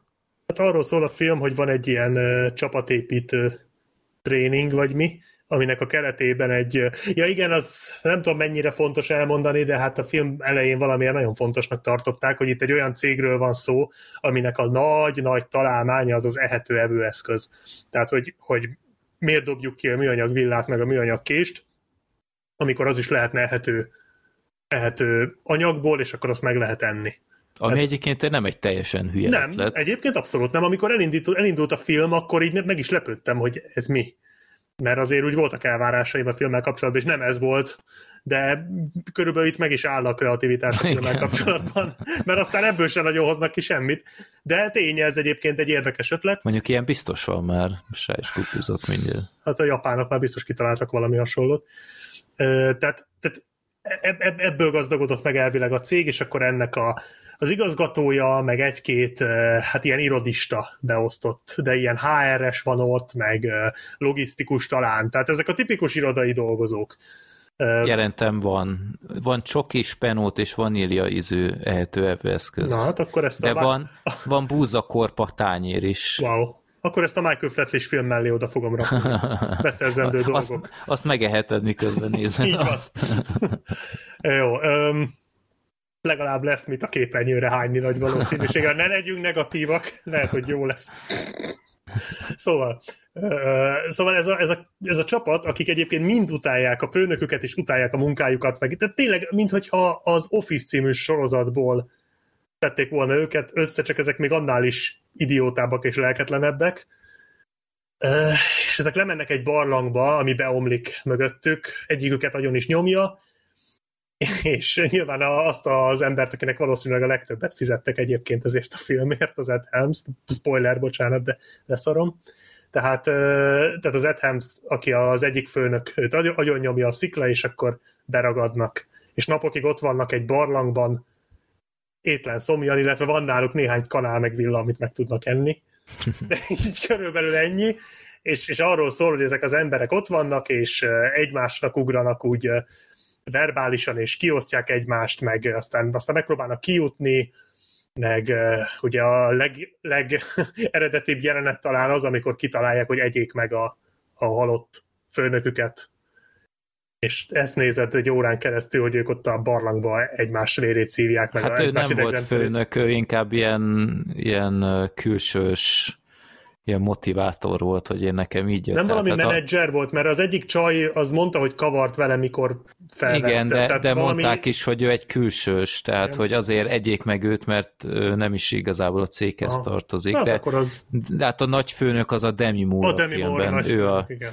ő a nagy, nagy genya. Igen. És erről szól, és a film az az nem az alapötlete miatt borzalmas, hanem azért, mert gyakorlatilag ez egy olyan vígjáték, amit, amit humor nélkül született emberek írtak. Tehát egyszerűen nincs, nem vicces a film. Ha nem tudom, hogy egyébként, hogy ez most paródia akarna elenni, vagy véresen komoly. Ha véresen komoly, akkor ott nagyon nagy gázok vannak, ha paródia, akkor meg egyszerűen csak nem vicces. Hát szerintem ez egyértelműen inkább végjáték akart lenni. Már úgy értem halálosan de... komoly, tehát hogy akkor úgy, úgy mondom, hogy ez egy szatíra akarna lenni, vagy egy vígjáték. Akkor így mondom. Hát sok szempontból a szatíra az, az megtalálható benne, tehát én például ezért is a film első harmadában én egész jól el voltam, mert én múlt is környezetben dolgoztam igazából szinte az egész életemben, és éppen ezért nagyon sokszor így felismertem azt, amire a film így jelezni akart, hogy például ezek már ezzel a csapatépítővel kezdődik, hogy hogy ez hogy a szuper, szuper motivált izé, főnök, hogy ezt megcsináljuk, akkor bármit megcsináltunk, és úristen mondom, hogy hányszor kellett nekem is ilyet, meg, meg ez a erőltetett akcionizmus, hogy tehát aki nagyon látni, például az a nő, aki nem akart leereszkedni oda, uh-huh. és, és gyakorlatilag beledumálta, és és ez a hurrá optimizmus, meg ez, tehát ez, e, ez nagyon jól megcsinálta az elején. Igen, igen, tehát én ebből a szempontból azért találtam olyan pontokat, amiket értékeltem, meg a filmben van egy pár szerintem egész vicces, meg ilyen szellemes van benne jelenet. Pár jó poén, igen. Tehát például talán a legjobb vicc ez a, ez a fazon tehát ő volt messze a legérdekesebb karakter is, aki megsérült ott viszonylag az elején, akinek uh-huh. van ez a lámpája például, ami hát ezt, ezt mondjuk nem akarom elősütni, hogy, hogy mivel uh-huh. kell, tehát mitől kezd el világítani az a lámpa, valamit csinálnia kell, meg annak a sebe is így önálló életre kell, meg ilyenek, tehát azon én ugye el voltam, meg... Igen, egyébként az én talán amin, amin úgy felnevettem, amikor ez a csávó egyszer csak fölpattan, hogy na akkor én lemegyek a közérbe, hozzak valakinek valamit, és így elindul. Ja, tehát az, ja. az egy annyira, tehát van egy-két jó poén a filmben, ugye a nagy számok törvénye, hogyha percenként beleírsz a filmbe hat poént, akkor, akkor abból mm. lesz egy-kettő, ami jó. De... Hát vagy, vagy, vagy a fickó a, a drótból, az a shit csávó. Ja, az ő volt? Az ő volt. Igen, Legalábbis szerint. És ő nem mondta egyszer se ezt a mondatot. Akkor Minek őt alkalmazni akkor. Igen, tehát ez teljesen ledöbbent. Pedig mondta azt, hogy shit, de nem, nem húzta így el. Tehát ő neki volt még egy jó mondata, hogy amikor itt azon vitatkoztak, hogy akkor megegyék ezt az embert, vagy nem, és utána, hogy hogy, hogy de hát mi egy csapat vagyunk, nem ehetjük meg a csapattagot, Sána mondta, hogy you can't spell team without meat, meg ilyenek. Mm. Tehát, hogyha, ja, úgyhogy tehát a filmben voltak szerintem ilyen jelenetek, ahol így próbálkoztak valamit kihozni, vagy volt az a nem mondom, hogy olyan szuper jól sikerült jelenet volt, de legalább úgy értékeltem, hogy, valamit megpróbáltak, amikor ott a végén az a halucináció volt. Mhm, én ott már nagyon Arra... fáradt voltam, tehát... Aha, tehát az, az, az úgy elment, Jó, volt de valami, egyébként... De... Tehát a filmben tényleg ez a legnagyobb probléma, hogy ebből az alapszituból, hogy ott be vannak zárva, ebből sokkal többet kihetett volna. Tehát gyakorlatilag így nem nagyon próbálkoztak kijutni, így egy-két kísérlettől eltekintve, inkább csak így, így veszekedtek egymással. Igen. És, és, és min? A vállalat hát a, dolgain. Igen, igen, tehát, tehát ez ezt, ezért gáz. felesleges volt barlangba menni, igen. tehát ez lehetett volna... Beszorulnak egy tudom, házba, vagy valami. Igen, tehát ez lehet volna akár a, a munkahelyen is, tehát azért láttunk már ilyeneket, például volt az a uh, hivatali patkányok, ja, igen. népakaratában ki is húztuk. Tehát az se egy rossz környezet, hogy ilyeneket megvitassanak, csak itt nyilván az volt az apropó, hogy a, a főnök azt, hogy nem tudott elmenni, vagy valami, tehát így mindent rá tudtak hányni, hogy milyen sérelmek érték a dolgozókat. Nem, tehát ahhoz képest, hogy mennyire szitta mindenki ezt a filmet, én ahhoz képest sokkal rosszabbat vártam, de tehát nem, tehát hogyha nem látom, az égvilágon semmiről hát- nem maradok. Tehát utálni nem tudtam ezt a filmet, hmm. inkább csak sajnáltam, hogy, hogy francia nem hozhatok ki ebből legalább egy, egy tök átlag filmet, hanem Legalább csak egy, egy közepest, igen. Igen, igen, tehát ez, ez, ez egy hót felejthető darab, a, a Demi Moore néha jó választásnak tűnt, néha még totál nem. Tehát olvastam, hogy a Sharon Stone lett volna eredetileg, ő szerintem ebből százszor többet kihozott volna. Hát ebből nem hiszem esetleg egy normálisabb forgatókönyvből. Az a baj, hát, hogy tényleg arról van szó, hogy a film folyamatosan tolja a poénokat, de olyanokat kell elképzelni, hogy tehát a, a, a filmben van egy jelenet, amikor azon agyalnak, hogy megegyék-e ugye a, a halottat. És aztán van egy jelenet, amikor meg azon megy a vita, hogy kimenjenek-e, a, hogy elkezdjenek-e alagutat ásni. Sokkal tovább vitáznak azon, hogy elkezdjenek-e alagutat ásni, mint hogy megegyék-e a halottat. Tehát ilyen, tehát az egész valahogy ne, engem az az egész szitu annyira felcseszett, hogy mint hogyha tényleg arról szólna ez a film, vagy olyan lenne ez a film, mint hogy teszem azt, mondjuk mostanában ugye azért mondjuk azt valamennyire a film pozitívumai közé lehet írni talán, hogy legalább nem polkorrekt. Tehát ezt szerintem nagyjából el lehet mondani. Uh-huh de ez így magában azért kevés. Tehát most ez olyan, mint hogyha most mondjuk az utóbbi években azért elég sok olyan nagyon polkorrekt filmet láttunk, ahol tényleg figyeltek arra, hogy mivel poénkodnak, és akkor most kitalálták volna, hogy na, akkor mi csak azért se leszünk polkorrektek. És belerakták az összes nem polkorrekt poént a világon, de de semmi, minden, tehát mindenfajta érzés nélkül csak úgy belehányták, és folyamatosan okádják ezeket a szarabnál szarabb dumákat. Oké, néha becsúszik egy-két értékelhető poén, de de egy cunamiként önti el a sok szarpoén a filmet, hmm. és guztustalan. Tehát ez az egész, hogy, hogy tényleg most én értem, hogy látszik, hogy az egy műkész, de most komolyan mutogatni kell, hogy zabálnak, tehát zabálják ott az embert, és annyira igénytelen az egész, tehát guztustalan valahogy az egész film, visszataszító ahogy viselkednek a karakterek, a, ezek, a, ezek a semmiről se szóló párbeszédek. Tehát én értem, hogy 15-20 percig érdekes, hogy mi van a céggel, de tehát amikor már három napja éheznek, és, a, és a, az egyik dolgozó a főnöke fejéhez vágja, hogy már csak 100 dollárra van a cégnek, mert csődbe mentek, így ki a faszt érdekel már, bocsánat, hogy csődbe megy a cég, miközben éhen halnak. Tehát uh-huh. annyira nonsens az egész. Vagy hogy ki lesz az alelnök, meg ja, igen, ez az. Azon vitatkoznak, hogy most melyikük lesz az alelnök, és miért hazudott a Demi Moore az egyik uh, csávónak, hogy, hogy ő lesz az alelnök, holott nem. Miközben már öt napja ott vannak lent. Tehát uh-huh. Egyszerűen annyira nincs értelme az egésznek, és a finálé is, nem tudom, tehát semmit nem hoznak ki az egészből.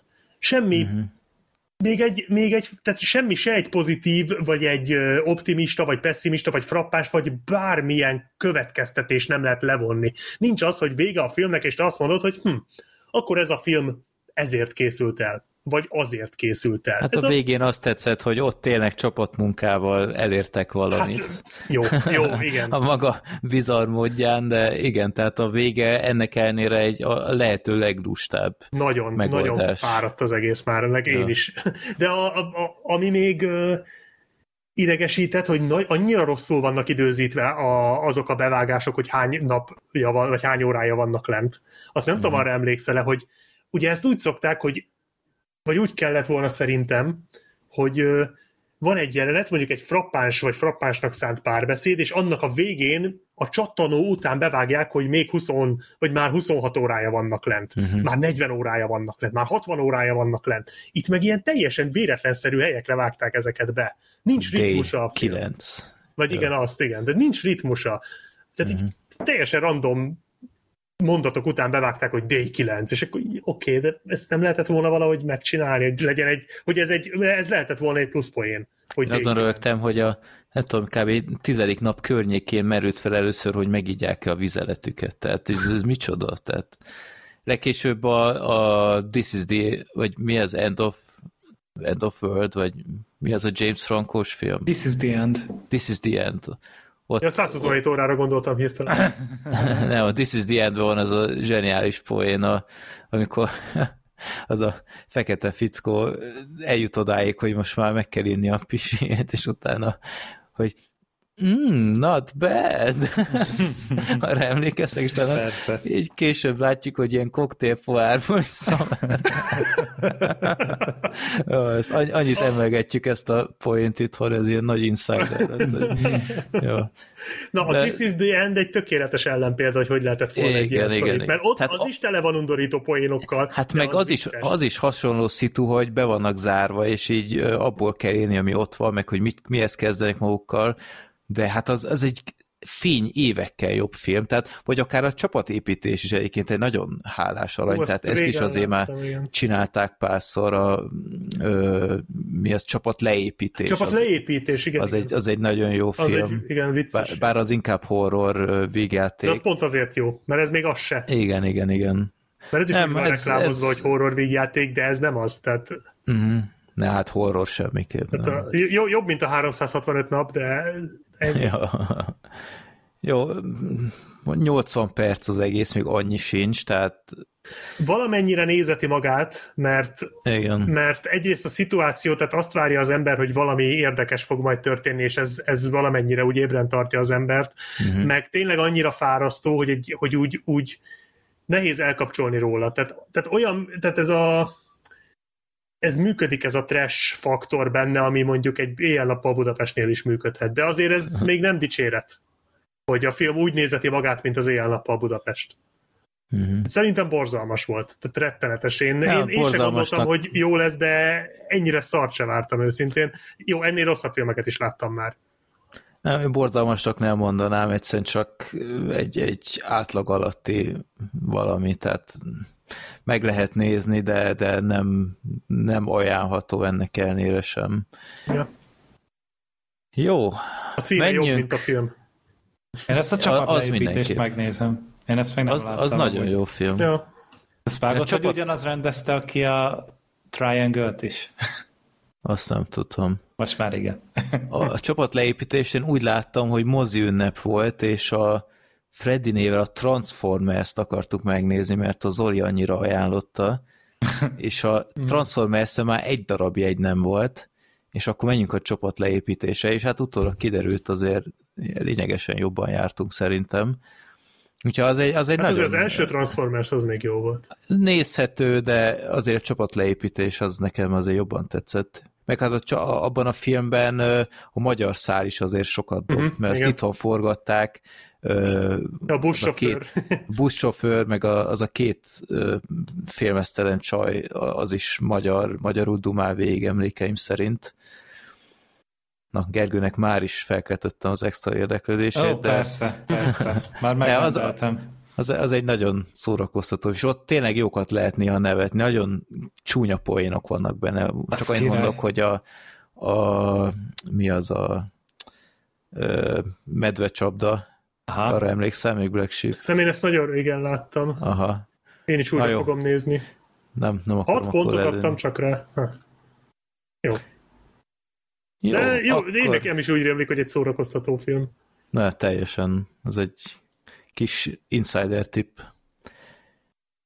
Hát ezt a következőről nem lehet elmondani, hogy insider tip lenne, mert konkrétan egy kult klasszikus. A karatek kölyökről szerettem volna beszélni, és ahogy néztem a, a Gergő is, akkor megnézte frissen, egészben, ha minden igaz először. Így van. És Végre hát beszélünk én... már egy Jackie Chan filmről, hát már ide volt. nem, nem, arról nem veszünk tudomást. Úristen! Az nagy baj, ha én azt néztem meg? Nem, viccelek. Azt is láttam hát, egyébként, de nem az eredet. Mint a fülkénél, és aztán nem is voltál a fülkés kibeszélőnél. Jó film a fülke. Jó, az 1984-es karatekölyökről beszélnénk, amit én sok éve nem láttam, de úgy kerestem a gyerekkel közös nézni valókat, és akkor úgy voltam vele, hogy keresek valami olyat, amiről tudom, hogy már ő is megnézhet, és én is szívesen megnézem újra, és akkor volt két opció, a túl a csúcson és a karatekölyök. És megnéztétek és mind a kettőt. És megnéztük végül mind a kettőt, de először a karatekölyköt, miután kiraktam Twitter szavazásra, és hát egyértelműen az nyert, és hát mindkettő tetszett mindkettőnknek. Na, karatekölyök, ez egy 84-es film klasszikus, gyakorlatilag abban az évben az egyik legsikeresebb film volt az USA-ban, és egy, hát egy, egy coming of age film, kicsit olyan sportfilmes is a felépítését illetően, de tele van emblematikus figurákkal, jelenettel, um, úgyhogy hát Gergő, akkor te, mint aki most látta először teljes egészében, akkor röviden a sztorit ha össze tudod foglalni. Hát ez nem lesz nehéz, nincs egy túl komplex története amúgy a filmnek. Az a lényeg ugye, hogy, hogy New Jersey-ből költözik Florida vagy Kaliforniába Daniel LaRusso, és az anyjával ketten költöznek oda, és hát a srác ugye új iskolát kezd, ugye annyira nem akar, a környéken a jobban ragaszkodna ugye a, a New Jersey otthonukhoz, és Hát itt nyilván elkezd barátkozni, itt összetűzésbe keveredik egy Johnny Lawrence nevű helyi vagányjal, aki mellette még kungfuz, vagy bocsánat, karatézik is, kungfuzni azt a, a, a, a kungfuzni azt a karatekölyökben fognak a remake-ben. Igen. Tehát az, az kurva jó, amúgy azt imádom. Mindegy. Amúgy nem rossz film a remake szerintem, de ja. Mindegy.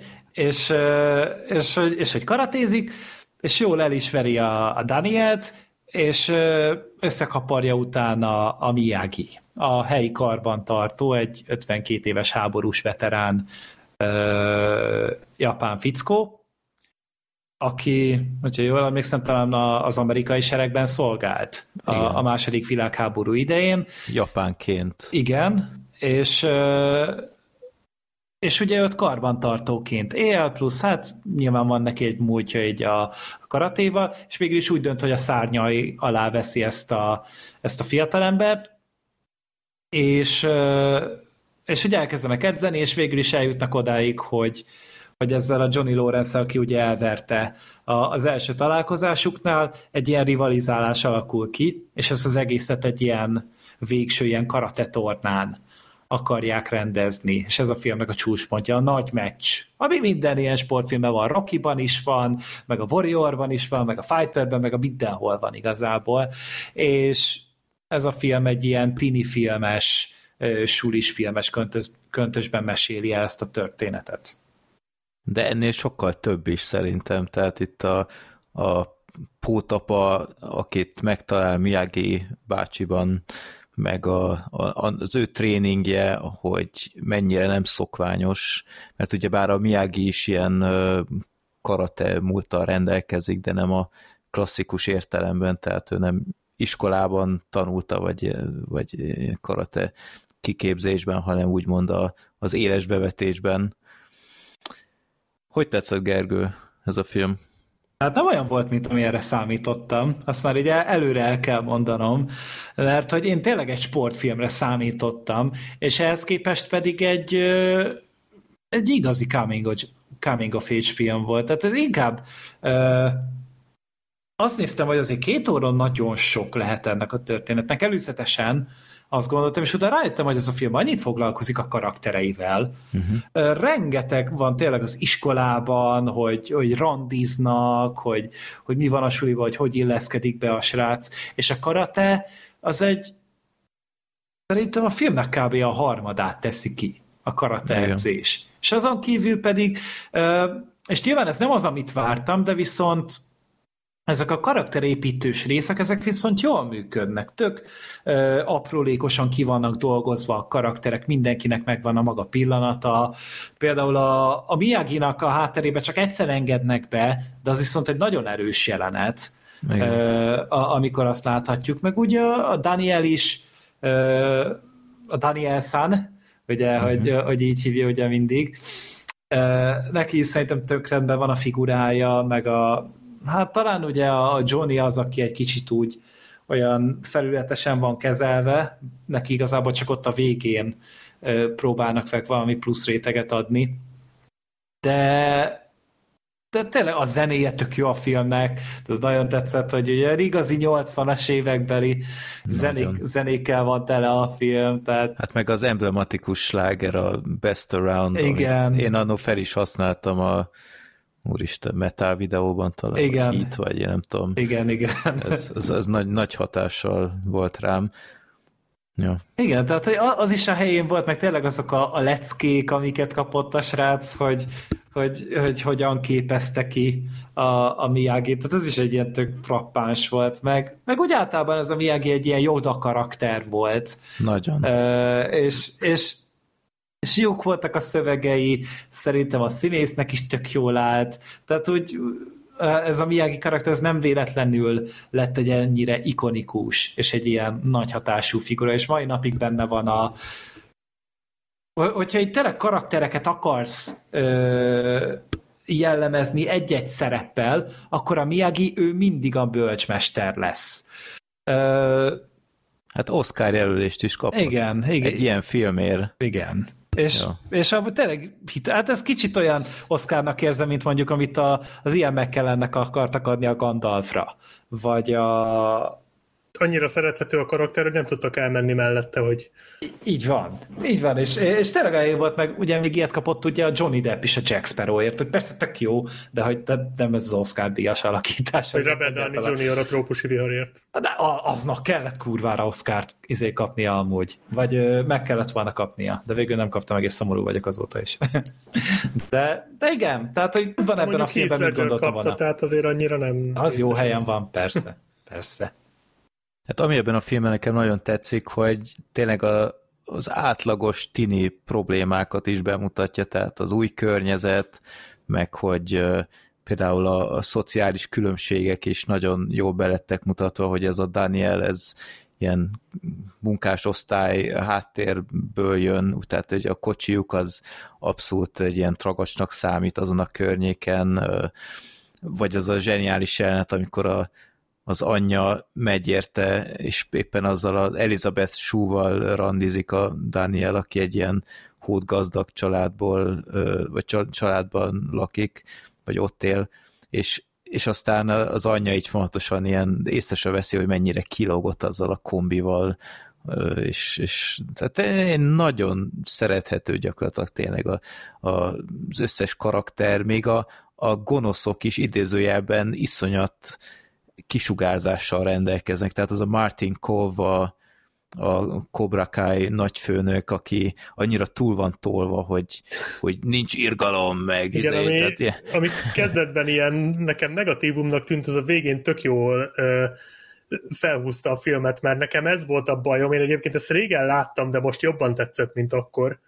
Uh-huh. Ö, és, és most is annyira túlzásnak érez, hogy ez, ez tényleg annyira túl van tolva, tehát, de, de látszott, hogy direkt, tehát hogy ilyen a valóságban nincs, hogy egy, hát, egy karate sensei így viselkedjen, ilyen Igen. nincs, nonsense, ja, ja, ja. és annyira gonosz volt, annyira minden pillanat, egy, egy normális megszólalása nincs az egész filmben, és ja. ugye még a diákjait is terrorizálja, tehát, tehát tényleg abszolút minden szempontból gyűlölni való, és nagyon túltolják, viszont, viszont éppen emiatt a végén nagyon jól esik, amikor koppan az egész, mm-hmm. és amikor a, a Machi, uh, hogy hívják, nem, a Machio a színész, uh, Daniel, amikor, Daniel. amikor elveri a, a genyós rácot, spoiler, akkor, akkor nagyon jól esik az egész. Meg az is, hogy utána, tehát hogy ahogy így a végén a, a srácok is, ugye a gonosz srácok is valamennyire úgy, úgy átállnak egy kicsit, vagy rájönnek, hogy ők is igazából terrorba voltak tartva. Igen. Tehát, hogy ő belőlük se hiányzik igazából a korrektség azért teljesen. De, de és... ez tök érdekes, hogy például az a srác, aki lesérti a Danielt ott a döntő előtt, uh-huh. És nem akarja megcsinálni, de végül megcsinálja, egyből oda megy és bocsánatot igen, igen, igen. Tehát, de, ugyanak, de, de ugyanakkor a döntőnél meg teljesen magából kikelve szurkol a sajátjának, és utálja a Daniel, tehát így, he? Mondom, mi, mi történt itt a 20 perc alatt? De, de, de, de tényleg nagyon, nagyon szórakoztató a film, és gyakorlatilag szerintem megint csak azt, nagyon sok ideje nem láttam ezt a filmet, de iszonyat varázsa van ennek, a, ennek az alkotásnak, tehát ezt elkezded, nem lehet abba hagyni, és szerintem ez is az oka, hogy én szerintem nincs kétség afelől, hogy én ezt a filmet láttam szerintem életemben legtöbbször, mert annó tévében hányásig vetítették, és nem volt alkalom, hogy ne néztem volna meg, mert, mert tényleg tele van ezekkel a manisát jelenetekkel, tehát a, a nagy rugása végén, ami uh-huh. egyébként szerintem egy hót hülyeség, tehát gondol az ember, a kivéthetetlen rohadtul nem, tehát így lépjél egyet hátra. Igen. Tehát, nem, mert ránéznek, hogy ezt tudja, hogy nem fogja megpróbálni, ennyire hülye senki nem lehet. Ja, ja, ja. Persze. Me, meg, meg hát ez a tréning, ez a, ez a annak idején, 90-es években egy, egy szálló ige volt a suliban, a kent fel, töröld le, és az a durva, hogy most megnéztem ezt a filmet, és ez így nem hangzik el. Tehát ez olyan, mint ez a Mandela, Mandela effekt, hogy tehát végig azt mondtam, hogy izé, figyelj, mondtam a gyereknek, hogy figyelj, most, most mondja mindjárt ezt, hogy kent fel, töröld le, és nem mondja egyszer sem a filmben. Soha mondom, semmit nem fog neked elhinni. De hol van ez a jelenet? Ez új szinkront kapott, vagy én nem tudom. De, de ez tele van a film egyébként. Hát de akkor mit mondott ott? Hát Kent balra, vagy nem, jobbra, vagy nem. Úgy volt, Lehet, hogy új szinkron volt. Lux off. Igen. Nem, tehát, tehát valami, valamit mondott, nem tudom teljesen, de ezt, hogy így, hogy Kent feltöröld le, mint annak idején mindenki az iskolában mondta, ez így nem hangzott uh, el. Ez, ez akkor olyan, mint a, az én vagyok az apád. Hogy, hasonló Vagy lehet, nem, hogy Luke, én vagyok az apád. Ugye igen, ez igen, így nem igen. hangzik el a filmben soha. Bejelentkezhetnél a mandalásokhoz ezzel. Ezben van valami gyűjtő oldal egyébként, ahol az összes ilyen fel van sorolva. Hát nem tudom, ha bárki ö, ilyen idősebb korosztályból emlékszik ö, erre a mondatra, akkor az jelezze, mert lesz, szóval tényleg lehet, hogy új szinkront kapott, de... Van, amit én néztem, azon volt egy VHS szinkron. Aha. És volt egy, van egy új is. Uh-huh. És én Jó, emiatt gondolom azt, hogy van elképzelhető, de ez, ez amit én láttam, akkor vagy a, az újabb, vagy a régebbi, tök minden, az is teljesen jó. Tehát Sőt, a... három szinkron készült a Na. filmhez, most nézem. Hát valamelyiken csak rajta van egy Kent feltelen. Hát, most nem akarom mind a hárommal megnézni. Ha nem, akkor nagy bajok vannak. És úgy látom, hogy mind a háromnál például más volt a, a Danielnek a szinkronja, és és a Miyagi-nak is. Tehát a, az uh-huh. első szinkrona a Makai Sándor volt, utána volt a Csénémet Lajos, és utána a Harsányi Gábor. De Jó, hát mint a kérdésből megtudtuk, ez, ezzel nem vagyok kisegítve.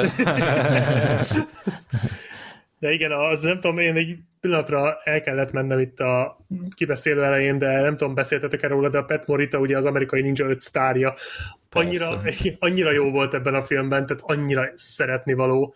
Igen. és, és tényleg imád, tehát a, a, minden mondata annyira cuki, hogy... hogy... Te, te, te, te, te, te. Igen. Nem így. De tényleg, amúgy tényleg, ő nagyon a szinkronban ő akcentussal beszélt? Igen. És hogy jól is... Nem, így töri a nyelvet. Ja, töri a nyelvet, jó, mert, mert így az angolnál is néztem, hogy hogy, hogy ott is kicsit furán beszél. Meg is kérdezte a, a gyerek, hogy ez miért beszél így? Hogy, ő nem tud magyarul? ja, hát ilyen, ilyen nehezen beszéli, amit mondjuk annyira nem értek, mert hát ő amerikai, de mind, nem mindegy. Hát elvileg tudnia kéne, meg például ez a bonsai fa izé ápolgatás, ez is Igen. így annyira is, hogy ugye ott a bonsai meg a banzai, ugye hogy ezt üvöltözi a, a, a Miyagi, és hogy ugye az is összekeveredett a, a, a nyelveknél. Nem, én mondani először, banzai! ja. De ami nagyon tetszik ebben a filmben, hogy tele van ilyen, ilyen észbontó hülyességgel, de mégis az ember tökre megbocsátja neki, tehát például ebben a filmben van egy ilyen, ilyen pár ilyen totál sületlenség, tehát például elkezd, elmennek erre a tornára a végén, a karate tornára, az egy dolog, hogy mint az összes ilyen amerikai filmben, hogy akármelyik ifi kupán így megőrül az egész város, és ott vannak, tehát így valóságban szerintem a család van ott, meg de mindegy. Ez mint a túl a csúcsomban ugyanez a Skand nemzetközi Skander bajnokság, és kb. egy millió néző van ott, mondom, mi a fene zajlik itt?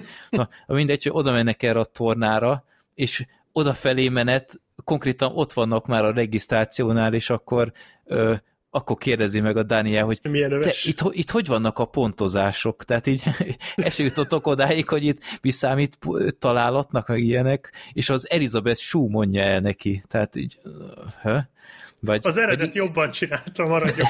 Igen, pontosan. Vagy a, ö, hogy, hogy amit mondtad az előbb, hogy ott regisztrálnak, tehát ez is furcsa számomra, hogy egy ilyenre nem regisztrálnak korábban, és utána ö, ott mondja meg, hogy milyen öves legyen, tehát hót nulláról indulnak, és mégis a tornán egy ilyen, azon az Epic táblán ilyen, ilyen méteres logóval már ki van nyomtatva minden, hogy, hogy Danielék hogy haladnak, és hogy sikerült ezt a logót ilyen gyorsan ráfesteni, vagy ilyen...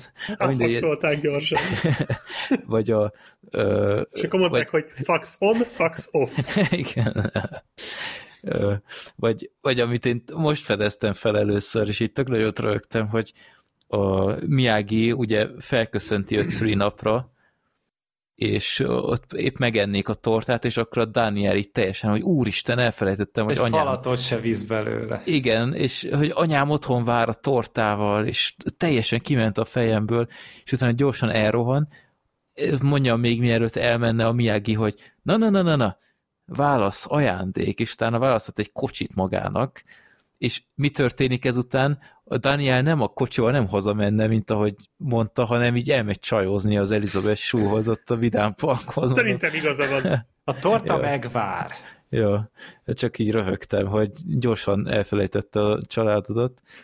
Ja, de meg, meg volt egy vicces jelenet, ezt így felírtam, hogy, hogy abban a jelenetben, amikor a Miyagi ilyen részeg lett, és olyan nagyon bánatos a felesége miatt, ami egyébként egy nagyon megható Igen. jelenet volt. Azt mondom, hogy a Pet Moritának minden jelenete aranyat ér. Abszolút, teljes mértékben. Hogy abban a jelenetben ugyebár ő elalszik ott, ilyen részegen, és utána Daniel ő, izé, betakarja, stb.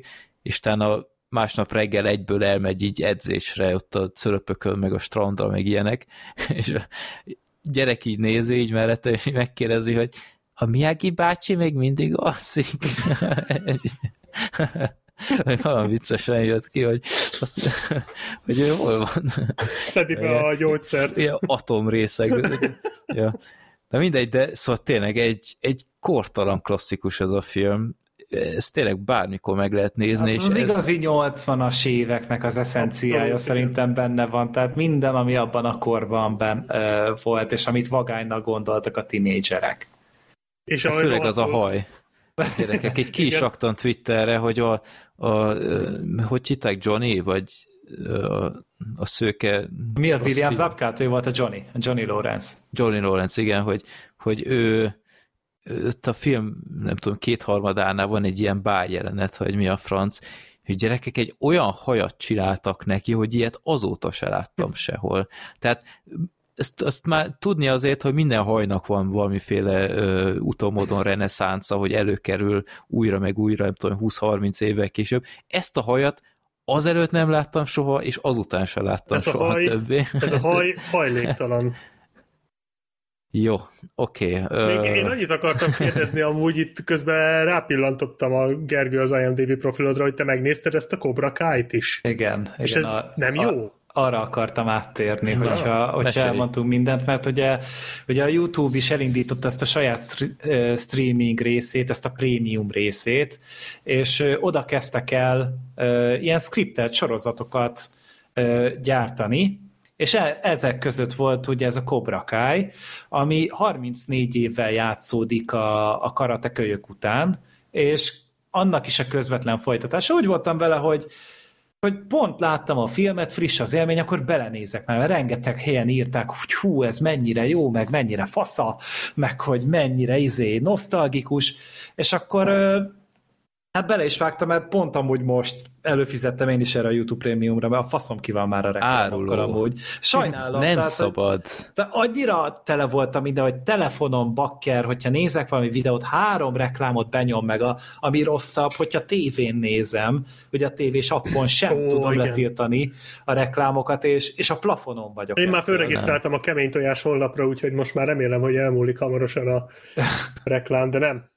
Nem, nem én, tehát én határoz, mind, tehát berakhat nekem percenként reklámot, akkor sem fogok a YouTube-nak előfizetni, mert Engem már csak azért sem. Nem, egyszerűen gyenge vagy, Gergő, nem szabad. E, már te, reggel felkeltem, és, és valamit megnéztem YouTube-on, és már ott reklámmal fogadtak. Az volt az első dolog, amit láttam aznap, és ordítottam egyszerűen. Tehát nem, nem tudtam már mit csinálni, és mondom, jó. És mennyibe kerül ez? Hát azt hiszem 2100 forint havonta. Úristen. Így, az mondjuk... Talán.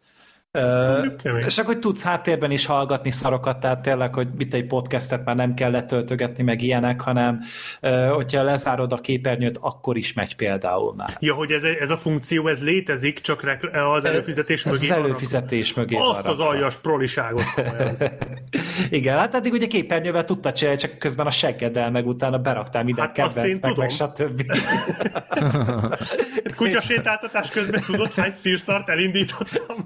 Na igen, és, és emiatt így Na, te, ez az én egyengülései, leszartam, adok nekik pénzt, csak kapják be. és ja, ez minden férfi a, ja, mindegy. Szóval az hogy belenéztem, és, és hát azt figyeltem, hogy ugye hogy ugye a, szín, a régi színészek visszajöttek, tehát a, a Danielt, meg a, a Johnny-t játszó színészek ugye visszatérnek, meg uh, spoiler, de az évek, évad végén még anyu is, az első évad végén, uh, a Danielnek az anyja, és uh, Elizabeth Shue? Ő nem, ő nincsen, ő új felesége van a Danielnek, hm. uh, és annyi ugye a, a fordulat, uh, idézőjelben, hogy Cobra Kai, tehát hogy most a Johnny-nak a szemszögéből követjük végig a történetet, tehát ő tulajdonképpen a főszereplő, és a Daniel is szerepel, csak ugye a Johnny az azután, hogy ugye elvesztette azt a, azt a meccset utána, semmi nem sikerült neki, a fiával se tartja a kapcsolatot, vannak egy 16 éves fia, a volt feleségével se beszél, és ilyen karbantartóként dolgozik, ilyen mindenesként, ilyen megmester, és mindent megcsinál házak körül, ugye lófasz pénzért, ugyanaz az autóval jár még, amiben a, amivel a 84-es filmben, és hát nagyon le van csúszva még Alkesz is mellé, meg a Dojo sem megy már, és és a Daniel pedig egy ilyen jól menő autókereskedő lesz, tehát ilyen, ilyen Audikat, meg Porsche-kat árul, ilyen autószalonja van, neki egy kicsit komikusan hangzik, Ez tudom? kicsit furán hangzik, igen, tehát, hogy meg, tehát azzal, hogy megnyerte a versenyt, tulajdonképpen ő az élet császára lett, a másik meg az élet vesztes. Igen, azért, mert második helyezett lett. Oké. Okay. És, egy és, ifi tornán. Ez és, abszolút igen. logikus az élet tényleg így működik. Hát nem láttam a Karate 2-3-at, lehet, hogy ott valami fasza részvényeket szerez. A, abban már valami gyerek, abban már valami lány van talán. A, hát a, a, a Hillary Swank, igen. Igen, tehát hogy abban már nincs is talán a Daniel, de én azokat még annyira se láttam, mint az elsőt. És szerintem én jobban is láttam soha. Én sem úgy. És te úgy, úgy gondolt, hogy biztos elég lesz hozzá az első, mert megnéztem direkt, hogy a, hogy a Johnny, tehát a William Zapka, az nem szerepel a 2-3-ban, meg a 4 Hát mert az élet vesztese lett, ugye akkor Igen. kezdett el elveszíteni mindent, ugye. Igen. Szerepel, de az a Joker című film főszerepét játszotta gyakorlatilag már ott akkor. Ja, ja igen, igen. Egyébként meg... ez egy ilyen, ilyen mém dolog, hogy nem tudom, valaki elkezdte terjeszteni ezt, hogy hogy mindenki félreértelmezi a, az a karatekölyköt. Az anyátokkal volt. A Barney mondta ezt, hogy ott a, igazából a Johnny a William Zapka a hős. Ö, hát, hogy nem, itt volt valami videó, hogy valaki újra vágta ezt a filmet, és úgy értelmezte, hogy igazából ez a Daniel egy ilyen terrorizáló, hogy például ott a strandon, hogy ő kötekedett gyakorlatilag, és hogy, hogy mindenki félreértelmezi, hogy ez a Johnny igazából egy, egy ártalmat, ő az áldozat az Igen. egészben, és a, Daniel az agresszor, és én nagyon szórakoztató az egész. Ez, ez egy ilyen mém dolog. Ilyen is a, a így jártam anyátokban ott, ott volt egy ilyen Ezt jelenet, mondtam. hogy ott kameóznak. Igen. Ezt tudom, de azt hiszem nem, nem ott kezdték el ezt a ezt Ja, a lehet, hogy akkor csak szerint. ők is felültek a main vonatra. Valószínűleg, igen. És hogy az a lényeg, hogy itt viszont ugye tényleg a, a Johnny a főszereplő, és akkor a, a Daniel is talán a második résztől szerepel, tényleg ugyanazok a színészek, és Hát ugye mivel YouTube-ra készült, ugye YouTube-nak a felhasználói, itt is inkább az ifjabb réteg van, és emiatt van egy teenager szál, tehát van a, a Johnny-nak is egy tanítványa, egy ilyen latinó srác, aki ott a környéken lakik, és elkezdi őt kiképezni, de ugye ezzel a kobra módszerekkel, hogy előbüssél, nincs kegyelem, és hogy Mm-hmm. És hát azok nem... után, ami az első részben történt, hogy ott elég nyilvánvalóan lejött, hogy ő nem annyira hisz ebben, meg így ő úgy azért úgy tűnt, hogy nem akarja ezt már. De, de így neveli a srácot amúgy, okay. és ezt a srác is átveszi, és ott, ott ezt, a, ezt a fiút azért terrorizálják elég sokan, és nem tudom, az évad közepén leveri ezeket a bulikat, és utána egy csomóan mennek utána a Johnnyhoz tanulni a Cobra izé iskolába, hogy ők is akarnak így verekedni, és ezeket a gyerekeket teljesen elrontja. Tehát az évad vége tényleg az, hogy, hogy ezek a gyerekek ilyen izé buli köcsögök lettek, és vernek mindenkit, meg agresszívak, akiket tényleg eddig tök normális kis visszafogott srácok voltak, az évad végére agresszív állatok lesznek. És, és hogy a, a Daniel az meg, hát az a baj, hogy ugye itt már egy családapát kéne eljátszani a, a színésznek, és nagyon rossz a színész. Nagyon nem megy neki ez, hogy ő ezt a sikeres üzletembert eljátsza, akinek gyerekei vannak, meg úgy visszasírja a régi időket, meg ugye itt a történet szerint ugye már a, a Miyagi halott. Uh-huh. És meg is mutatják ugye egy ponton a, a sírját, és ugyanaz a dátum van rajta, mint amikor a Pet Morita meghalt. Tehát, uh-huh. hogy, oh. hogy ugyanaz van rajta. Egy kifejezetten szép jelent van uh-huh. a, új, ez, úgy ott a temetőbe, szép, igen. De, de rengeteg mindent átemelnek. Tehát tényleg ez, hogy fáj a válla, és akkor így megdörzsöli a kezét, és akkor utána megmelengeti a vállát, vagy a, a térdét, hogy, hogy ne fájjon annyira, mint amit ugye a Miyagi is csinált, meg, visszamennek abba a házba, ahova a Daniel beköltözött. Tehát rengeteg ilyen nosztalgikus valami van benne, de az a baj, hogy ez a sorozat egyszerűen rossz. Ö, azért, mert tényleg csak abból a nosztalgiából él, amit azokból az emberekből tud kicsikarni, akik ezzel keltek és feküdtek a 80-as években, meg a 90-es években, de hogy a színészek azok kivétel nélkül nagyon rosszak, a tínédzser szál az vérlázítóan idegesítő, és mindig ezek a konfliktusok mennek, hogy, hogy jaj, mi jóban vagyunk, de utána egy, egyszer meglátom őket így messziről, és ők jól érzik magukat egy olyan ember, akit én nem szeretek, és utána én elvonulok duzzogva. Majd egy másodperc múlva látszik, hogy nem is érezték olyan jól magukat, hanem bizony utána pofán verik egymást meg minden, és hogy azt hiszi, hogy elárulták, miközben nem, csak rosszkor sétált be. Ezt minden filmben megcsinálják, és ettől a falra mászok, és három ilyen konfliktus van egy évad alatt bazd meg, és meg, meg ugye behozzák ennek a Johnny-nak a fiát is a képbe, aki szintén így a semmiből bukkan fel, és egy hónap alatt amúgy karatemester lesz, meg mindenki amúgy. Tehát, hogy, hogy meg itt is van az évad végén egy, egy verseny, mindenki basz meg fekete öves, az is, aki két hónapja tanul amúgy karatézni, és még azok is ott ö, fekete övvel parádéznak. Hm és egyszerűen nem értettem, hogy ebben a sorozatban milyen nagy vasszizdasz, mert rohadtul klisés, ráadásul az összes karakter egy csekkfej, tehát azt gondolnád, hogy na majd valami megváltást kap akkor a Johnny, hogy valami szimpatikus karakternek mutatják be, de amúgy nem. A Daniel is egy tényleg egy olyan karakter lett belőle, ami ennek úgy ezekben a félreértelmező videókban bemutatják, hogy tényleg ott baszik ki a Johnny valahol tudja, tud ö, konkrétan megemelteti neki a bérleti díját, bezáratja a dojóját, nem akarja engedni versenyezni, tehát amilyen létező dolgot el tudsz képzelni, ki lehet baszni egy, egy amúgy nagyon szerencsétlen és nagyon rossz körülmények között élő férfi valaki amúgy ráadásul nagyon komoly traumákkal is küzd, és ez még ott rúg bele, ahol tud. Rettenetesen rossz nézni, és tényleg a fiatalok is, akik, akiket tényleg jóra kéne nevelni, és az összes egy seggfej lesz. És hm. nem lehet egyszerűen szimpatizálni senkivel se, és lehet, hogy ez a, ez a második évadban jobb lesz, de én én a, a hetedik résznél ki akartam kapcsolni a sorozatot a tízből, hogy én ezt nem bírom tovább, én, én falra mászok az összestől, de mondom, végignézem az évadot, elmondom, hogy megnéztem. Ez olyan, mint, a, mint volt az a Handmaid's Tale. A, no. Na, az is, az is egy gyötrelem szerintem, és nem értem a mai napig, hogy mit lehet benne szeretni, és tudom, hogy a Black Sheep is így gondolkodik. Én róla. nagyon utálom azt. Tehát az, ez egy kibaszott nagy ö, sértés úgy általában az emberi jó érzéssel szemben.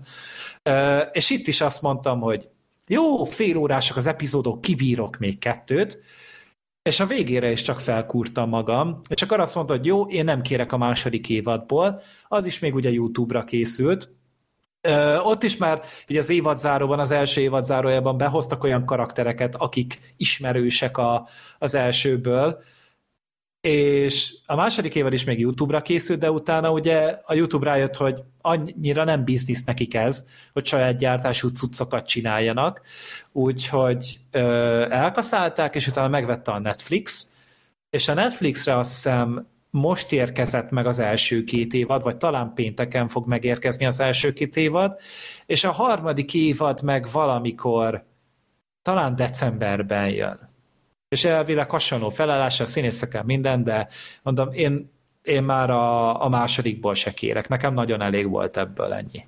És gyorsan megnézem, hogy amúgy a folytatások is fönn vannak, vagy csak az eredeti? A, a Netflixen? Netflixen? A karatekölyökből? Fogalmam Nézem. sincsen amúgy.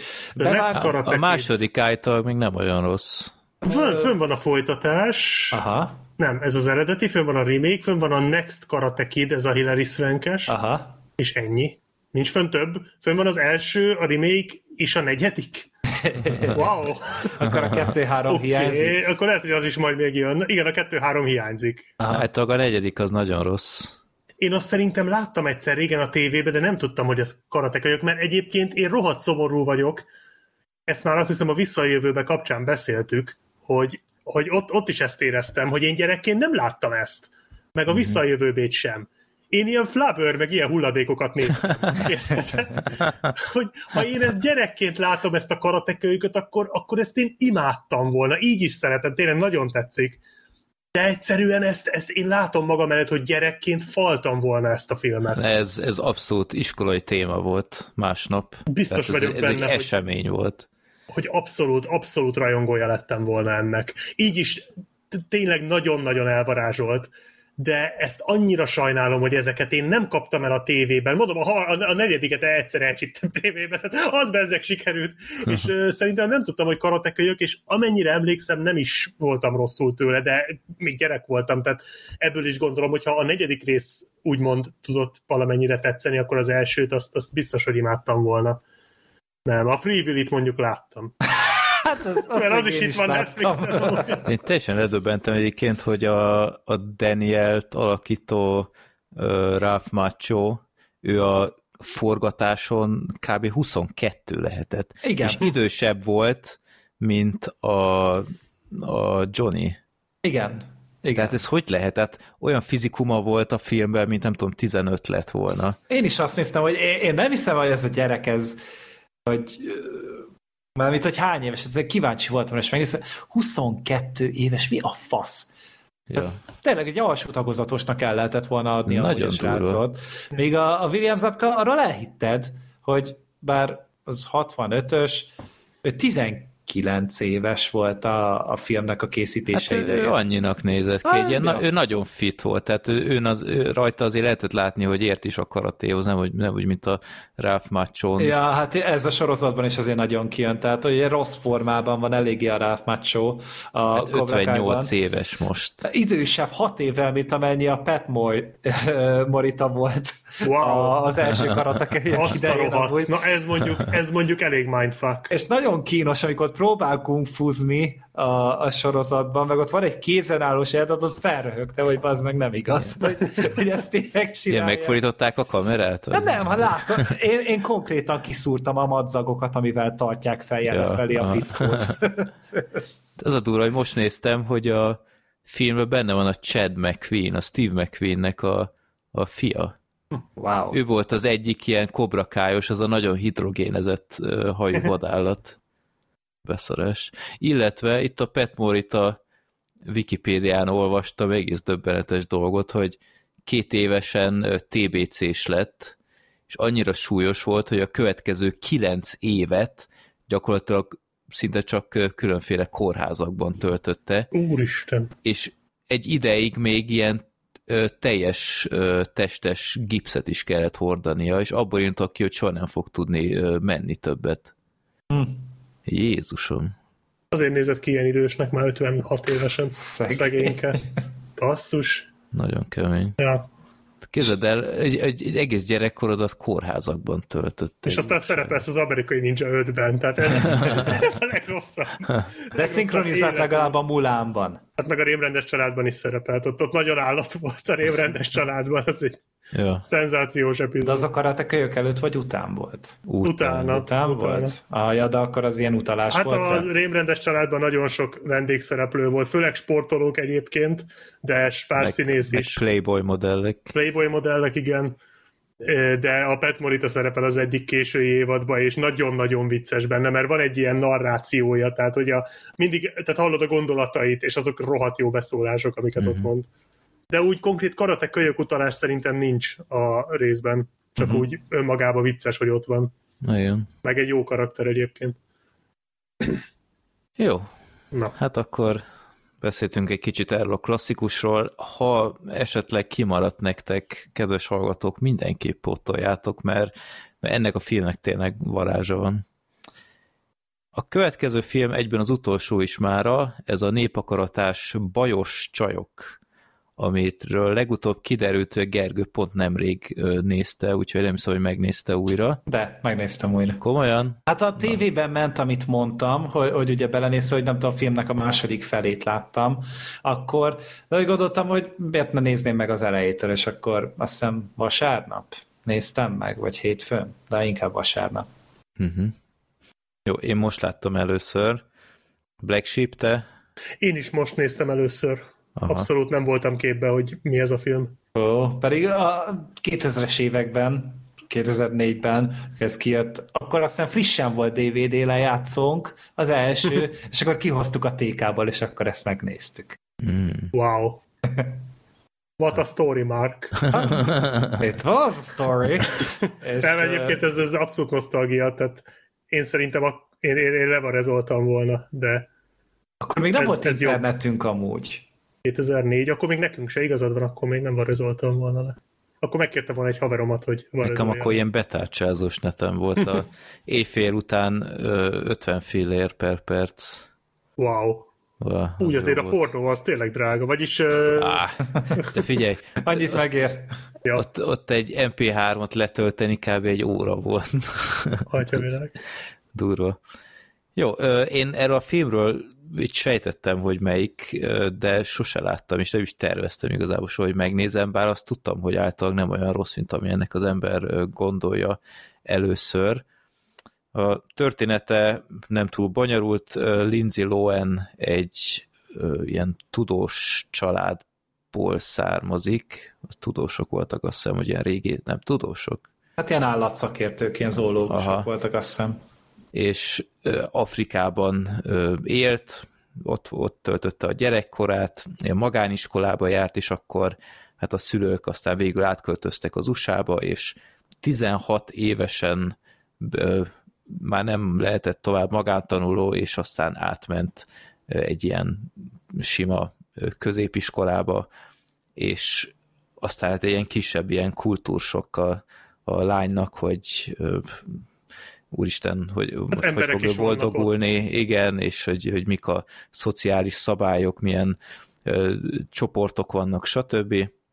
És hát ö, na, nagyon nehezen indul az iskolai pályafutással, nem igazán találja meg a helyét, kivéve két ember, aki viszonylag könnyen befogadja, és figyelmezteti őket, hogy ott vannak a plastikok, ahogy a magyar szinkron mondja, a, egy ilyen egy ilyen női csapat, azt hiszem egy női trió, akik hát gyakorlatilag nagyon gazdag háttérrel rendelkeznek, és... A cicababák. Nagyon, hát cicababák, de ilyen hatalmuk is van sajnálatos módon, és hát terrorizálnak ott mindenki. Őket utánozzák az álom.net főszereplői. és aztán hát végül úgy adódik, hogy egy ilyen véletlenek köszönhetően bekerül közéjük, és először a normálok megkérik, hogy kémkedjen, hogy mik zajlanak ott, és aztán hát fontosan csak azt veszi észre a Lindsay Lohan, hogy ő is kezd olyanná válni, és hát aztán ezt a konfliktust láthatjuk, hogy, hogy először uh, hogyan tesz nekik keresztbe, aztán hogyan próbál nekik imponálni, aztán összevesznek, stb. Hát igazából ilyen, ilyen tini vígjátéknak mondható, de ahhoz képest egy fokkal más, mint ami ennek az ember gondolná. Tehát azért vannak benne néha ilyen ö, szexuálisan túlfűtött jelenetek, bár sosem annyira ö, bevállalósak, mint az ember gondolná első pillanatban. Tehát egy kicsit bevállalósabb ez a film, mint ami ennek az ember hinné először, de sosem annyira, hogy az ember így tisztelettel mondja, hogy hmm, tehát nem, nem a, a PG-13-as kategóriát próbáljátok kiszolgálni, de utólag olvastam, fontosan ki kellett vágni ebből a filmből jelenteket, meg különben erbesorolásba került volna, és ez sajnos érződik is a filmben szerintem, hogy kicsit így pórázom volt fogva. Hm. Azt tudod esetleg, hogy milyen jelenetek? Mert én ezt speciál nem éreztem a filmben hát, egyáltalán. például van az a rész, hogy ö, hogy is volt, amikor kérdezi a Lindsay Lohan-től valaki, valamelyik ilyen tahó srácot a kantinban, hogy megvan-e vajazva a fánkod, vagy valami, ja, igen. valami ilyesmi, és ott eredetileg azt mondta volna, hogy is your cherry popped? Aha. Hogyha érted, Aha.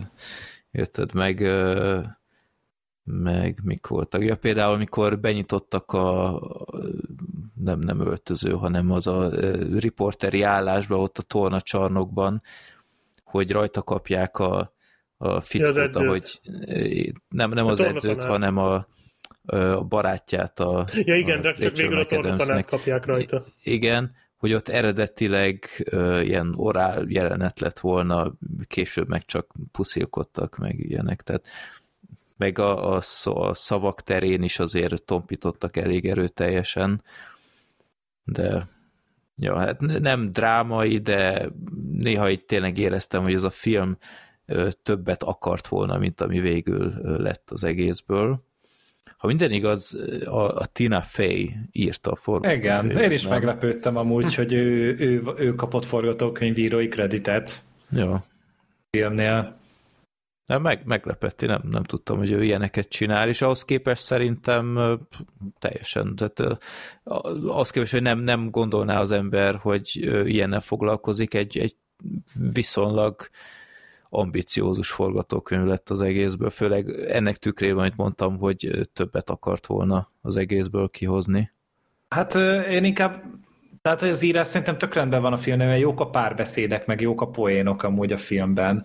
Meg szerintem az emeli ki amúgy a többi közül, hogy, hogy szerintem relatíve kreatív is a, a rendezés, benne meg tök jók a karakterek. Uh-huh. Tehát hogy mindenkit úgy körül lehet írni valami konkrét dologgal, mindenkinek, mindenkinek megvan a, a maga kis ö, jellemzője, ami nem feltétlen jó, van olyan is, aki csak abban merül hogy buta, az Amanda, uh-huh. Amanda Seyfried.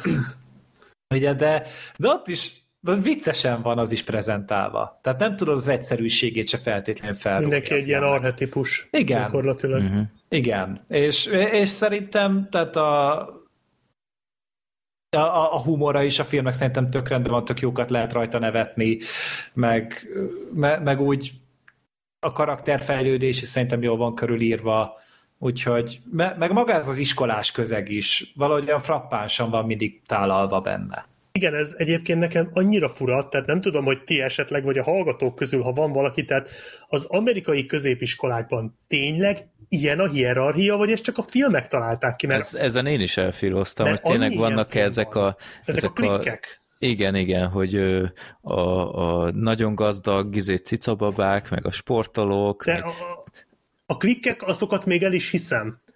De, de az is szerintem itt túl van tolva, de az a baj, hogy vagyis nem az, hogy az a baj, de csak hogy így azért tűnt ez fel, mert egy csomó filmben ez így túl van tolva. Tehát, mm-hmm. hogy mhm. van sok ilyen film, ami, ami ezt így eljátsza. és én most már elkezdtem komolyan gondolkodni azon, hogy tényleg ez van, és nem csak a klikkekre gondolok, hanem az egész aláfölé rendeltségi viszonyra, hogy, és hogy például jó, ez nyilván ilyen azért valószínűleg nincs, de hogy például itt van egy olyan jelenet, hogy elmondják, hogy mik a szabályai az ebédlőben, a, hogy ki hol ül. Tehát, hogy annak megvan a maga ilyen kis krédója, meg ilyen kódrendszere, hogy ki hova ül, hogy ki milyen szinten van. És akkor, hogyha mondjuk, mit tudom én, az egyik klikből valakit kitaszítanak, akkor az egy ilyen hír, hogy akkor úgy megborulnak az erőviszonyok, mint egy királydrámában. És hogy az a durva, hogy engem ez alapesetben eléggé szokott idegesíteni a filmekben, meg egyébként a sorozatokban is szokott lenni. Elég sok ilyen tini sorozatban ez Aha. előkerül és itt is egyébként eleinte azt éreztem, hogy jaj, már megint ezt kapom, hogy itt az iskolába. A izé jutott eszembe, a Family Guy-ban volt egy ilyen dal, már nem emlékszem pontosan, de amikor arról énekelnek, hogy a tinédzsereknek a nagy problémái, és így az a dal vége, hogy these problems matter, hogy így kurvára tök mindegy. Tehát ezek azok a problémák, amiket, hogyha elvízed a középiskolát, akkor semmit kihatással nem lesznek az életedre, de itt úgy adják mhm. őket elő, mint hogyha ilyen világ megváltó dolgok lennének és gondoltam, hogy basszus, már megint, már megint ez lesz, és tényleg, tehát a film full ezeket a kliséket nyomja.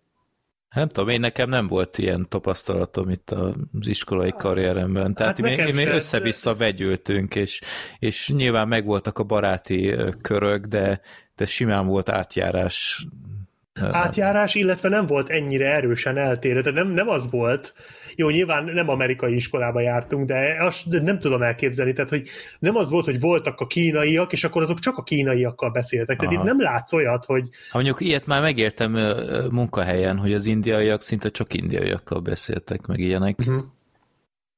Na mindegy.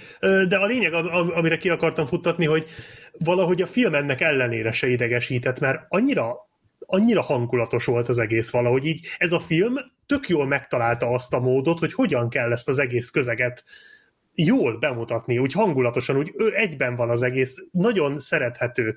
Tehát, tehát annak ellenére, hogy ennek a filmnek minden képkockája kellett volna, hogy idegesítsen engem, valahogy nem tudott. Tehát tényleg, amit a Gergő is mondott, hogy tök jó karakterek vannak benne, szerintem baromi jók a színészek, és én nagyon ki akarom emelni a Rachel mcadams mert én nem gondoltam volna, hogy valaha ilyen szerepbe fogom látni. De, De ez egyébként meglep, mert szerintem, jól áll neki. szerintem ő nem volt jó választás a, a főgonoszra. Miért nem?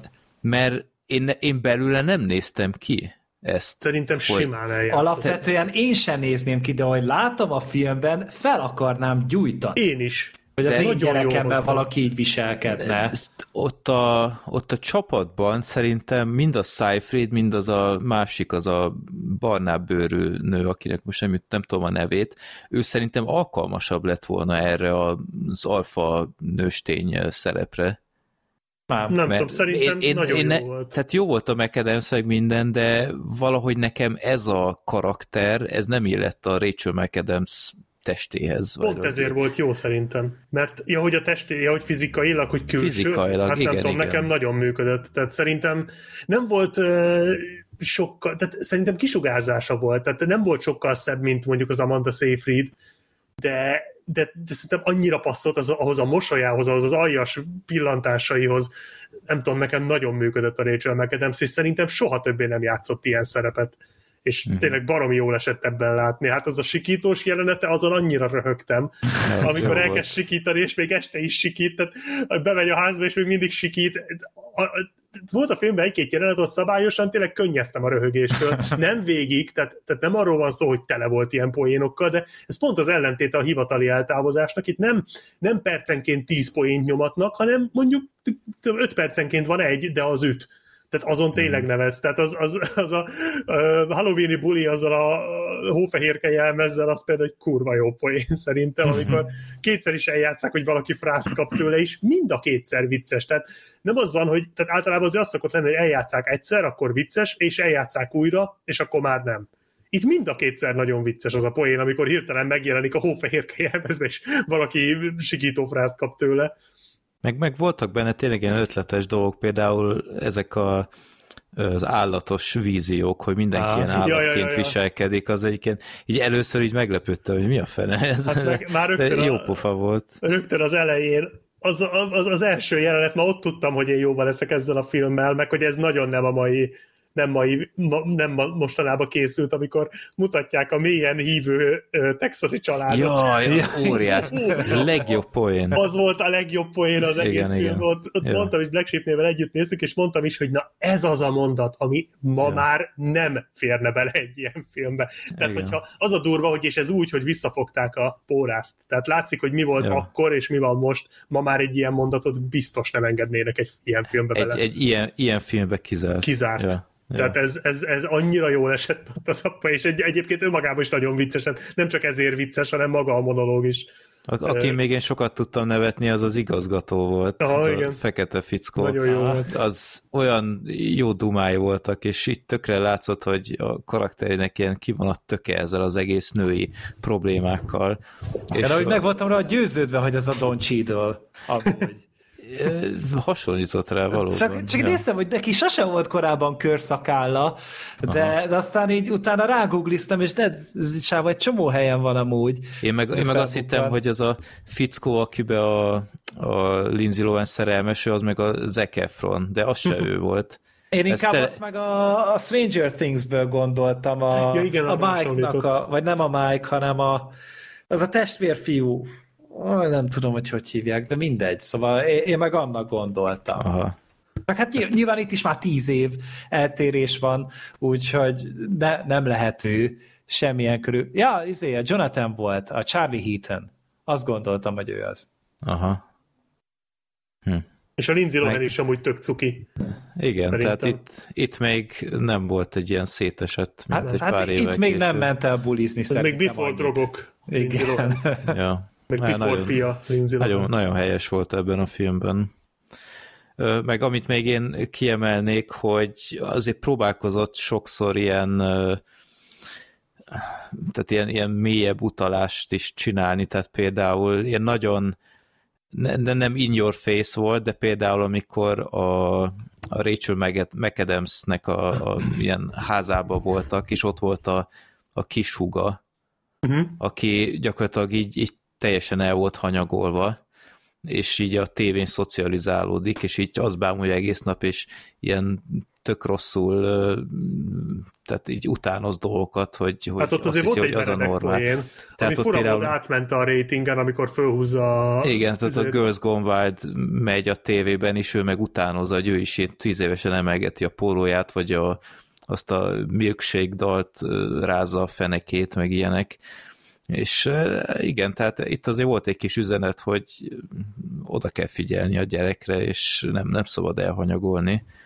A, ami a filmben nekem annyira nem jött be, hogy amit ti már mondtatok, mint pozitív dolog, hogy nekem ez a történet száj nem igazán hiányzott, hogy a Lindsay Lohan is ilyen identitásválságba kerül, hogy jaj, hát akkor én is átveszem a helyét a plastikok között, tehát én jobban szerettem volna, ha tényleg egy ilyen ilyen undercover küldetésen van, és utána végén csak és kizárólag egymás szivatja ez a két frakció az iskolában. Ez, ebből szerintem lehet, hogy kicsit többet ki volna hozni így poénok terén, meg, meg amit még kiírtam, az így vicces volt, hogy, hogy kinézte szinkronnal? Nézte valaki közületek? Nem.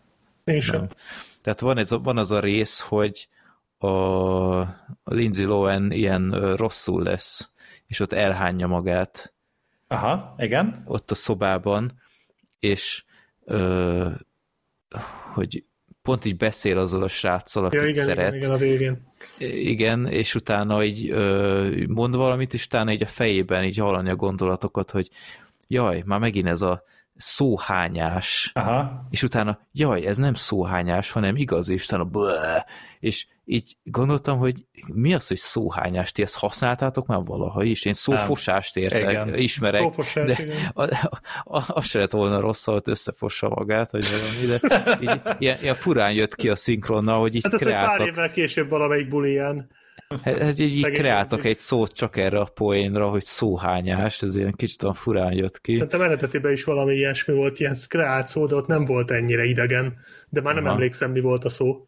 Hát csak így felfigyeltem, Aha. hogy ez, ez így kicsit olyan furán hatott. Word vomit, azt hiszem, Word vomit, és akkor ott azt mondja, hogy actual vomit, amikor Aha. kidobja a tacsot.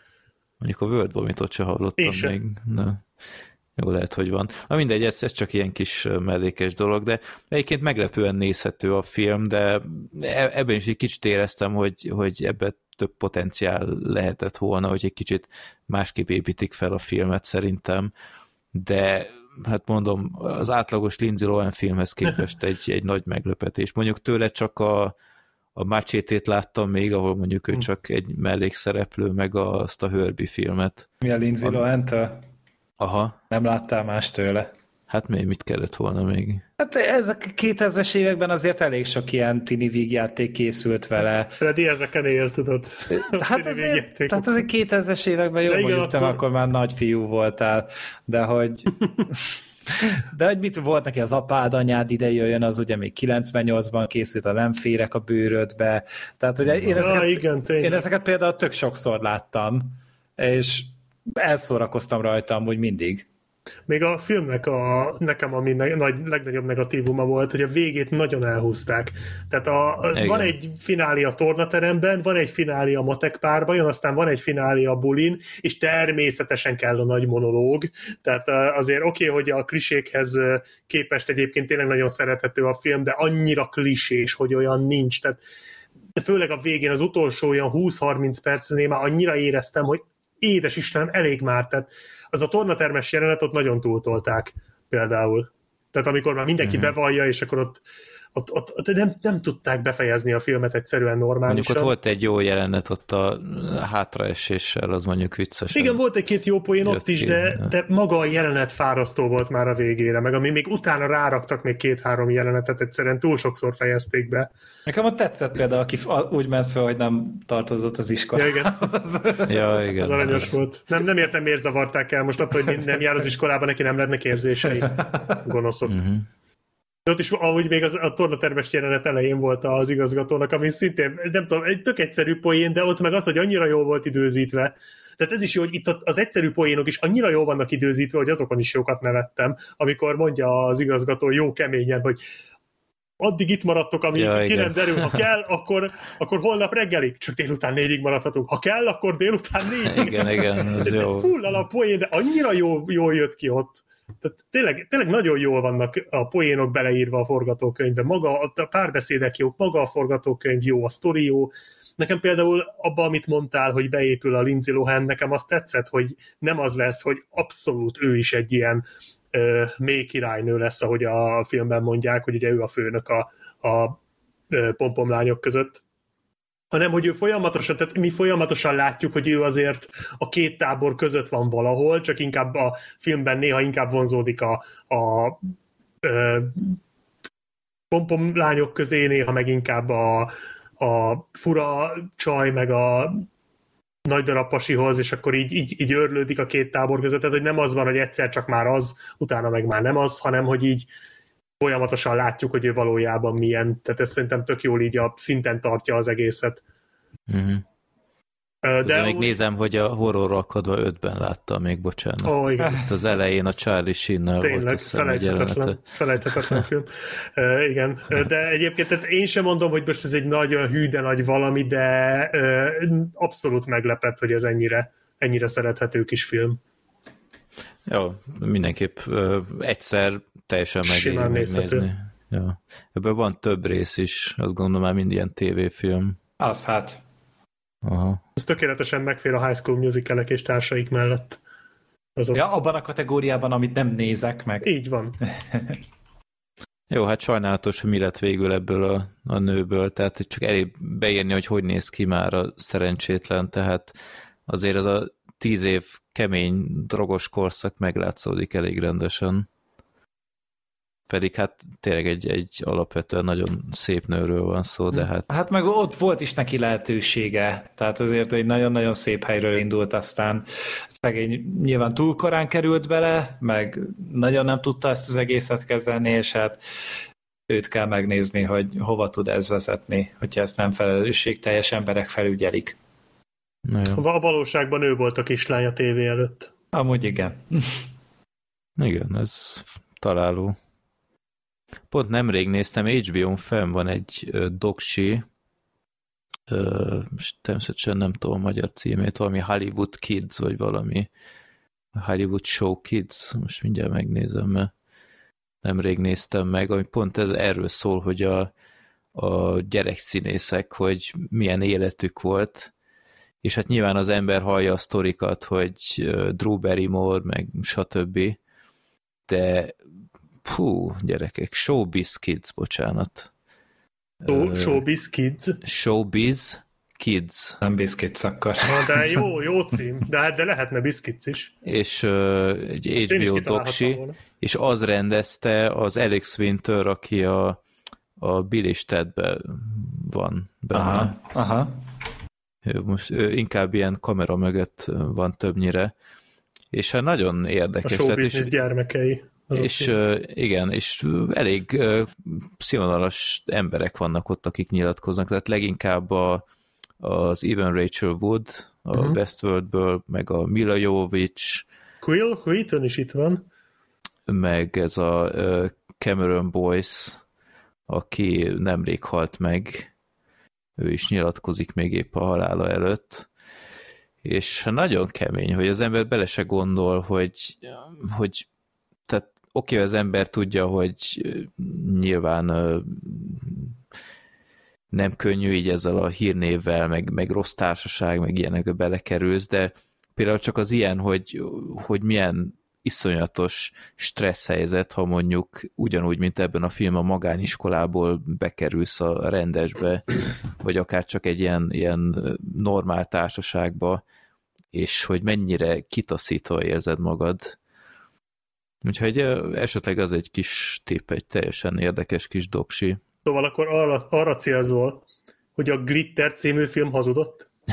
Mariah Carey-vel? Erre célzol? Hát nézd meg Mariah Carey-t, hogy néz ki ma. És Inkább nem. Általában Mariah Carey-nek volt egy asszisztense, aki semmi más nem csinált, csak ő ugyebár mindig ilyen fekve adott interjút, ez lehet, hogy nektek is feltűnt, hogy ő nem szeretett ülni, se lépcsőt mászni, és interjúkon általában így egy ilyen kanapét vittek oda, és így feküdt, uh-huh. és neki azért ilyen nagyon lógó dudái vannak, és volt egy asszisztens, aki semmi más nem csinált, csak hogy a dudáit így újra elrendezze, hogy valahogy esztétikusan nézzen ki. Nem tudom, hogy ez csak ilyen városi legenda, de ezt már több helyen olvastam. Hivatalos okay. csöcsörésző Erről volt. is ez dokumentumfilm, a Showbiz Tits. Ó, gyerekek. Na, hiányoltátok Black Sheep-et, kedves hallgatók? Jó. Oké. Okay. Akkor uh, szerintem mára meg is lennénk. Legközelebb akkor Tenet kibeszélővel jelentkezünk. Meg a Bill és Ted harmadik részével. Oh. Okay. Az is most jön. Hát 28-án jön ki streamingre, meg video on demandre. Majd ebben bemutatóról nincs info.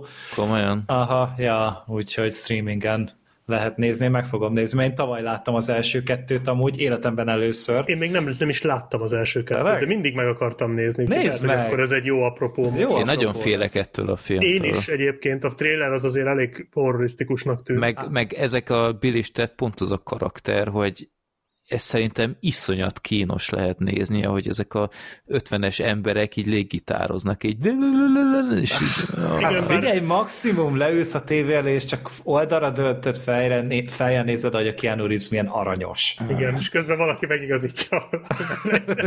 De neki a haját kell. Hát a Kevin, a, a Jason Bob reboot óta így óvatos vagyok ezekkel. A... Én ebben jobban hiszek. Látta, hát beszéltem is róla legutóbb. Jó, azt még nem hallgattam meg, na akkor majd megfogom. Ja. Le vagyok maradva sajnos. Jó, tehát, én, akkor, én... tehát akkor nem olyan jó. Hát, én, én csalódtam. Hmm. De mondjuk én ezt a bilésteret ennek ellenére azért moziban szerettem volna nézni. Hát nem tudok róla, nem tudok magyar bemutatóról. Mondjuk ez itthon sosem volt akkora kult film. Nem, nem, nem ez inkább náluk, tudod, mint ez a, a mi ez a Mike Myers-es film? Jaj, tudom, a Wayne világa.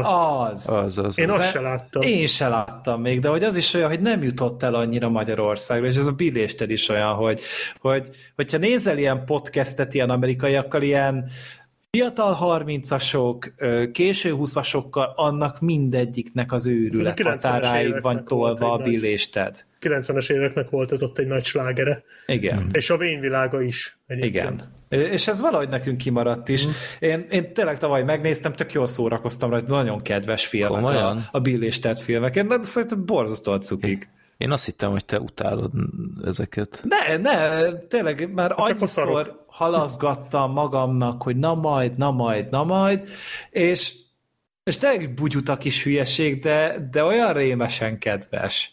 Hm. Nekem az a kedvenc részem a, a másodikban, amikor a halállal ilyen betélkedők vannak. Az kurva jó. És ott, ott ilyen totál ilyen abszurd, ilyen mini játékokat csinálnak helyenként, nem tudom, ilyen kőpapírolló, vagy Ki bírja tovább nézni a 365 napot? Meg ott van az a, az a ö, nagyi, aki csókot akar adni, és így be kell menekülni előre. Igen, hogy... igen. Ja. Ja. Na jó, megnézem. De né, nézzek, te, szerintem, hogy annyira, akkora szíve van. Nem, ez egy tök jó apropó egyébként így a harmadik részt, én is be fogom pótolni. Hát három nap múlva, 28-án jön amúgy. Hm. Tehát az akkor nem baj. Péntek, három nap, három péntek. film. Ja. Igen, hát a figyelj, tenettet így ezzel vezeted majd. Ja, ja, ja. A bilésteddel. Ez a terv. Hm. Jó van. Meg akkor a Spielert is próbáljuk, a Sorter is. Ó, én azt, én azt már megnéztem, úgyhogy újra néztem a múlt ja. héten talán. Aha. De ja, persze, nyomjuk. Jó. Jó van. Na, akkor hát reméljük, hogy megbocsátodok nekünk, hogy csak Hány, három órás volt csak? Hát a körül, de viszont a következő az rohadt hosszú lesz, mert még új mutánsak is lesz, ahogy már. Az tényleg. Jó, lesz itt anyag, jól van. Lesz miről beszélni. Hát ott be nem áll a szám majd. Ezt szerintem még neked is tetszen. Hát ott mindig csak elolvasom a Vox cikkeket róla, hogy micsoda... hogy még mindig csúszik. Mics, micsoda sorsa volt ennek a filmnek. Hát már csak azért meg kell nézni. Igen, igen. Tehát, hogyha Jó. bemutatták volna időbe, akkor senki se beszélt volna tized annyit se a filmről, mint így. Jó. Hogy még be sem mutatták valószínűleg. De ne legyünk negatívak, lehet, hogy jó lesz. Ja. Sosincs kizárva. Majd vissza kell hallgatnunk most ezt az utolsó szegmensét az adásnak, hogy tudjuk, hogy milyen filmről Ugye, kell úgy beszélni. A Dark phoenix is úgy ültünk be, hogy szar lesz, aztán nem volt végül is szar. Tehát Én tök jól toleráltam azt a volt. filmet. Ja. Hát az általános vélemény nem teljesen ez, de... Nekik nincs igazuk. Ja, hát tudod, azért filmbarátok azért az egy legit Igen. forrása ezeknek az infóknak. Igen. Legyetek jók, találkozunk akkor a 197-nél szeptember közepe felé, és szervusztok! Sziasztok! Sziasztok!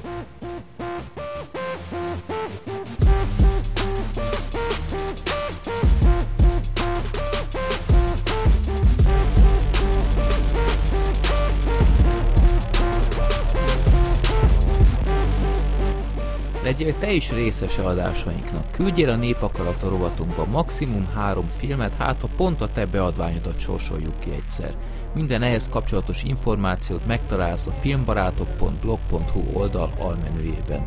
Te küldhetsz nekünk kérdéseket, reakciókat, borítóképeket a filmbarátok podcast.gmail.com e-mail címre, örülünk minden levélnek. Podcastünket megtaláljátok Youtube-on, Twitteren, Facebookon, iTunes-on, Spotify-on és Soundcloud-on is.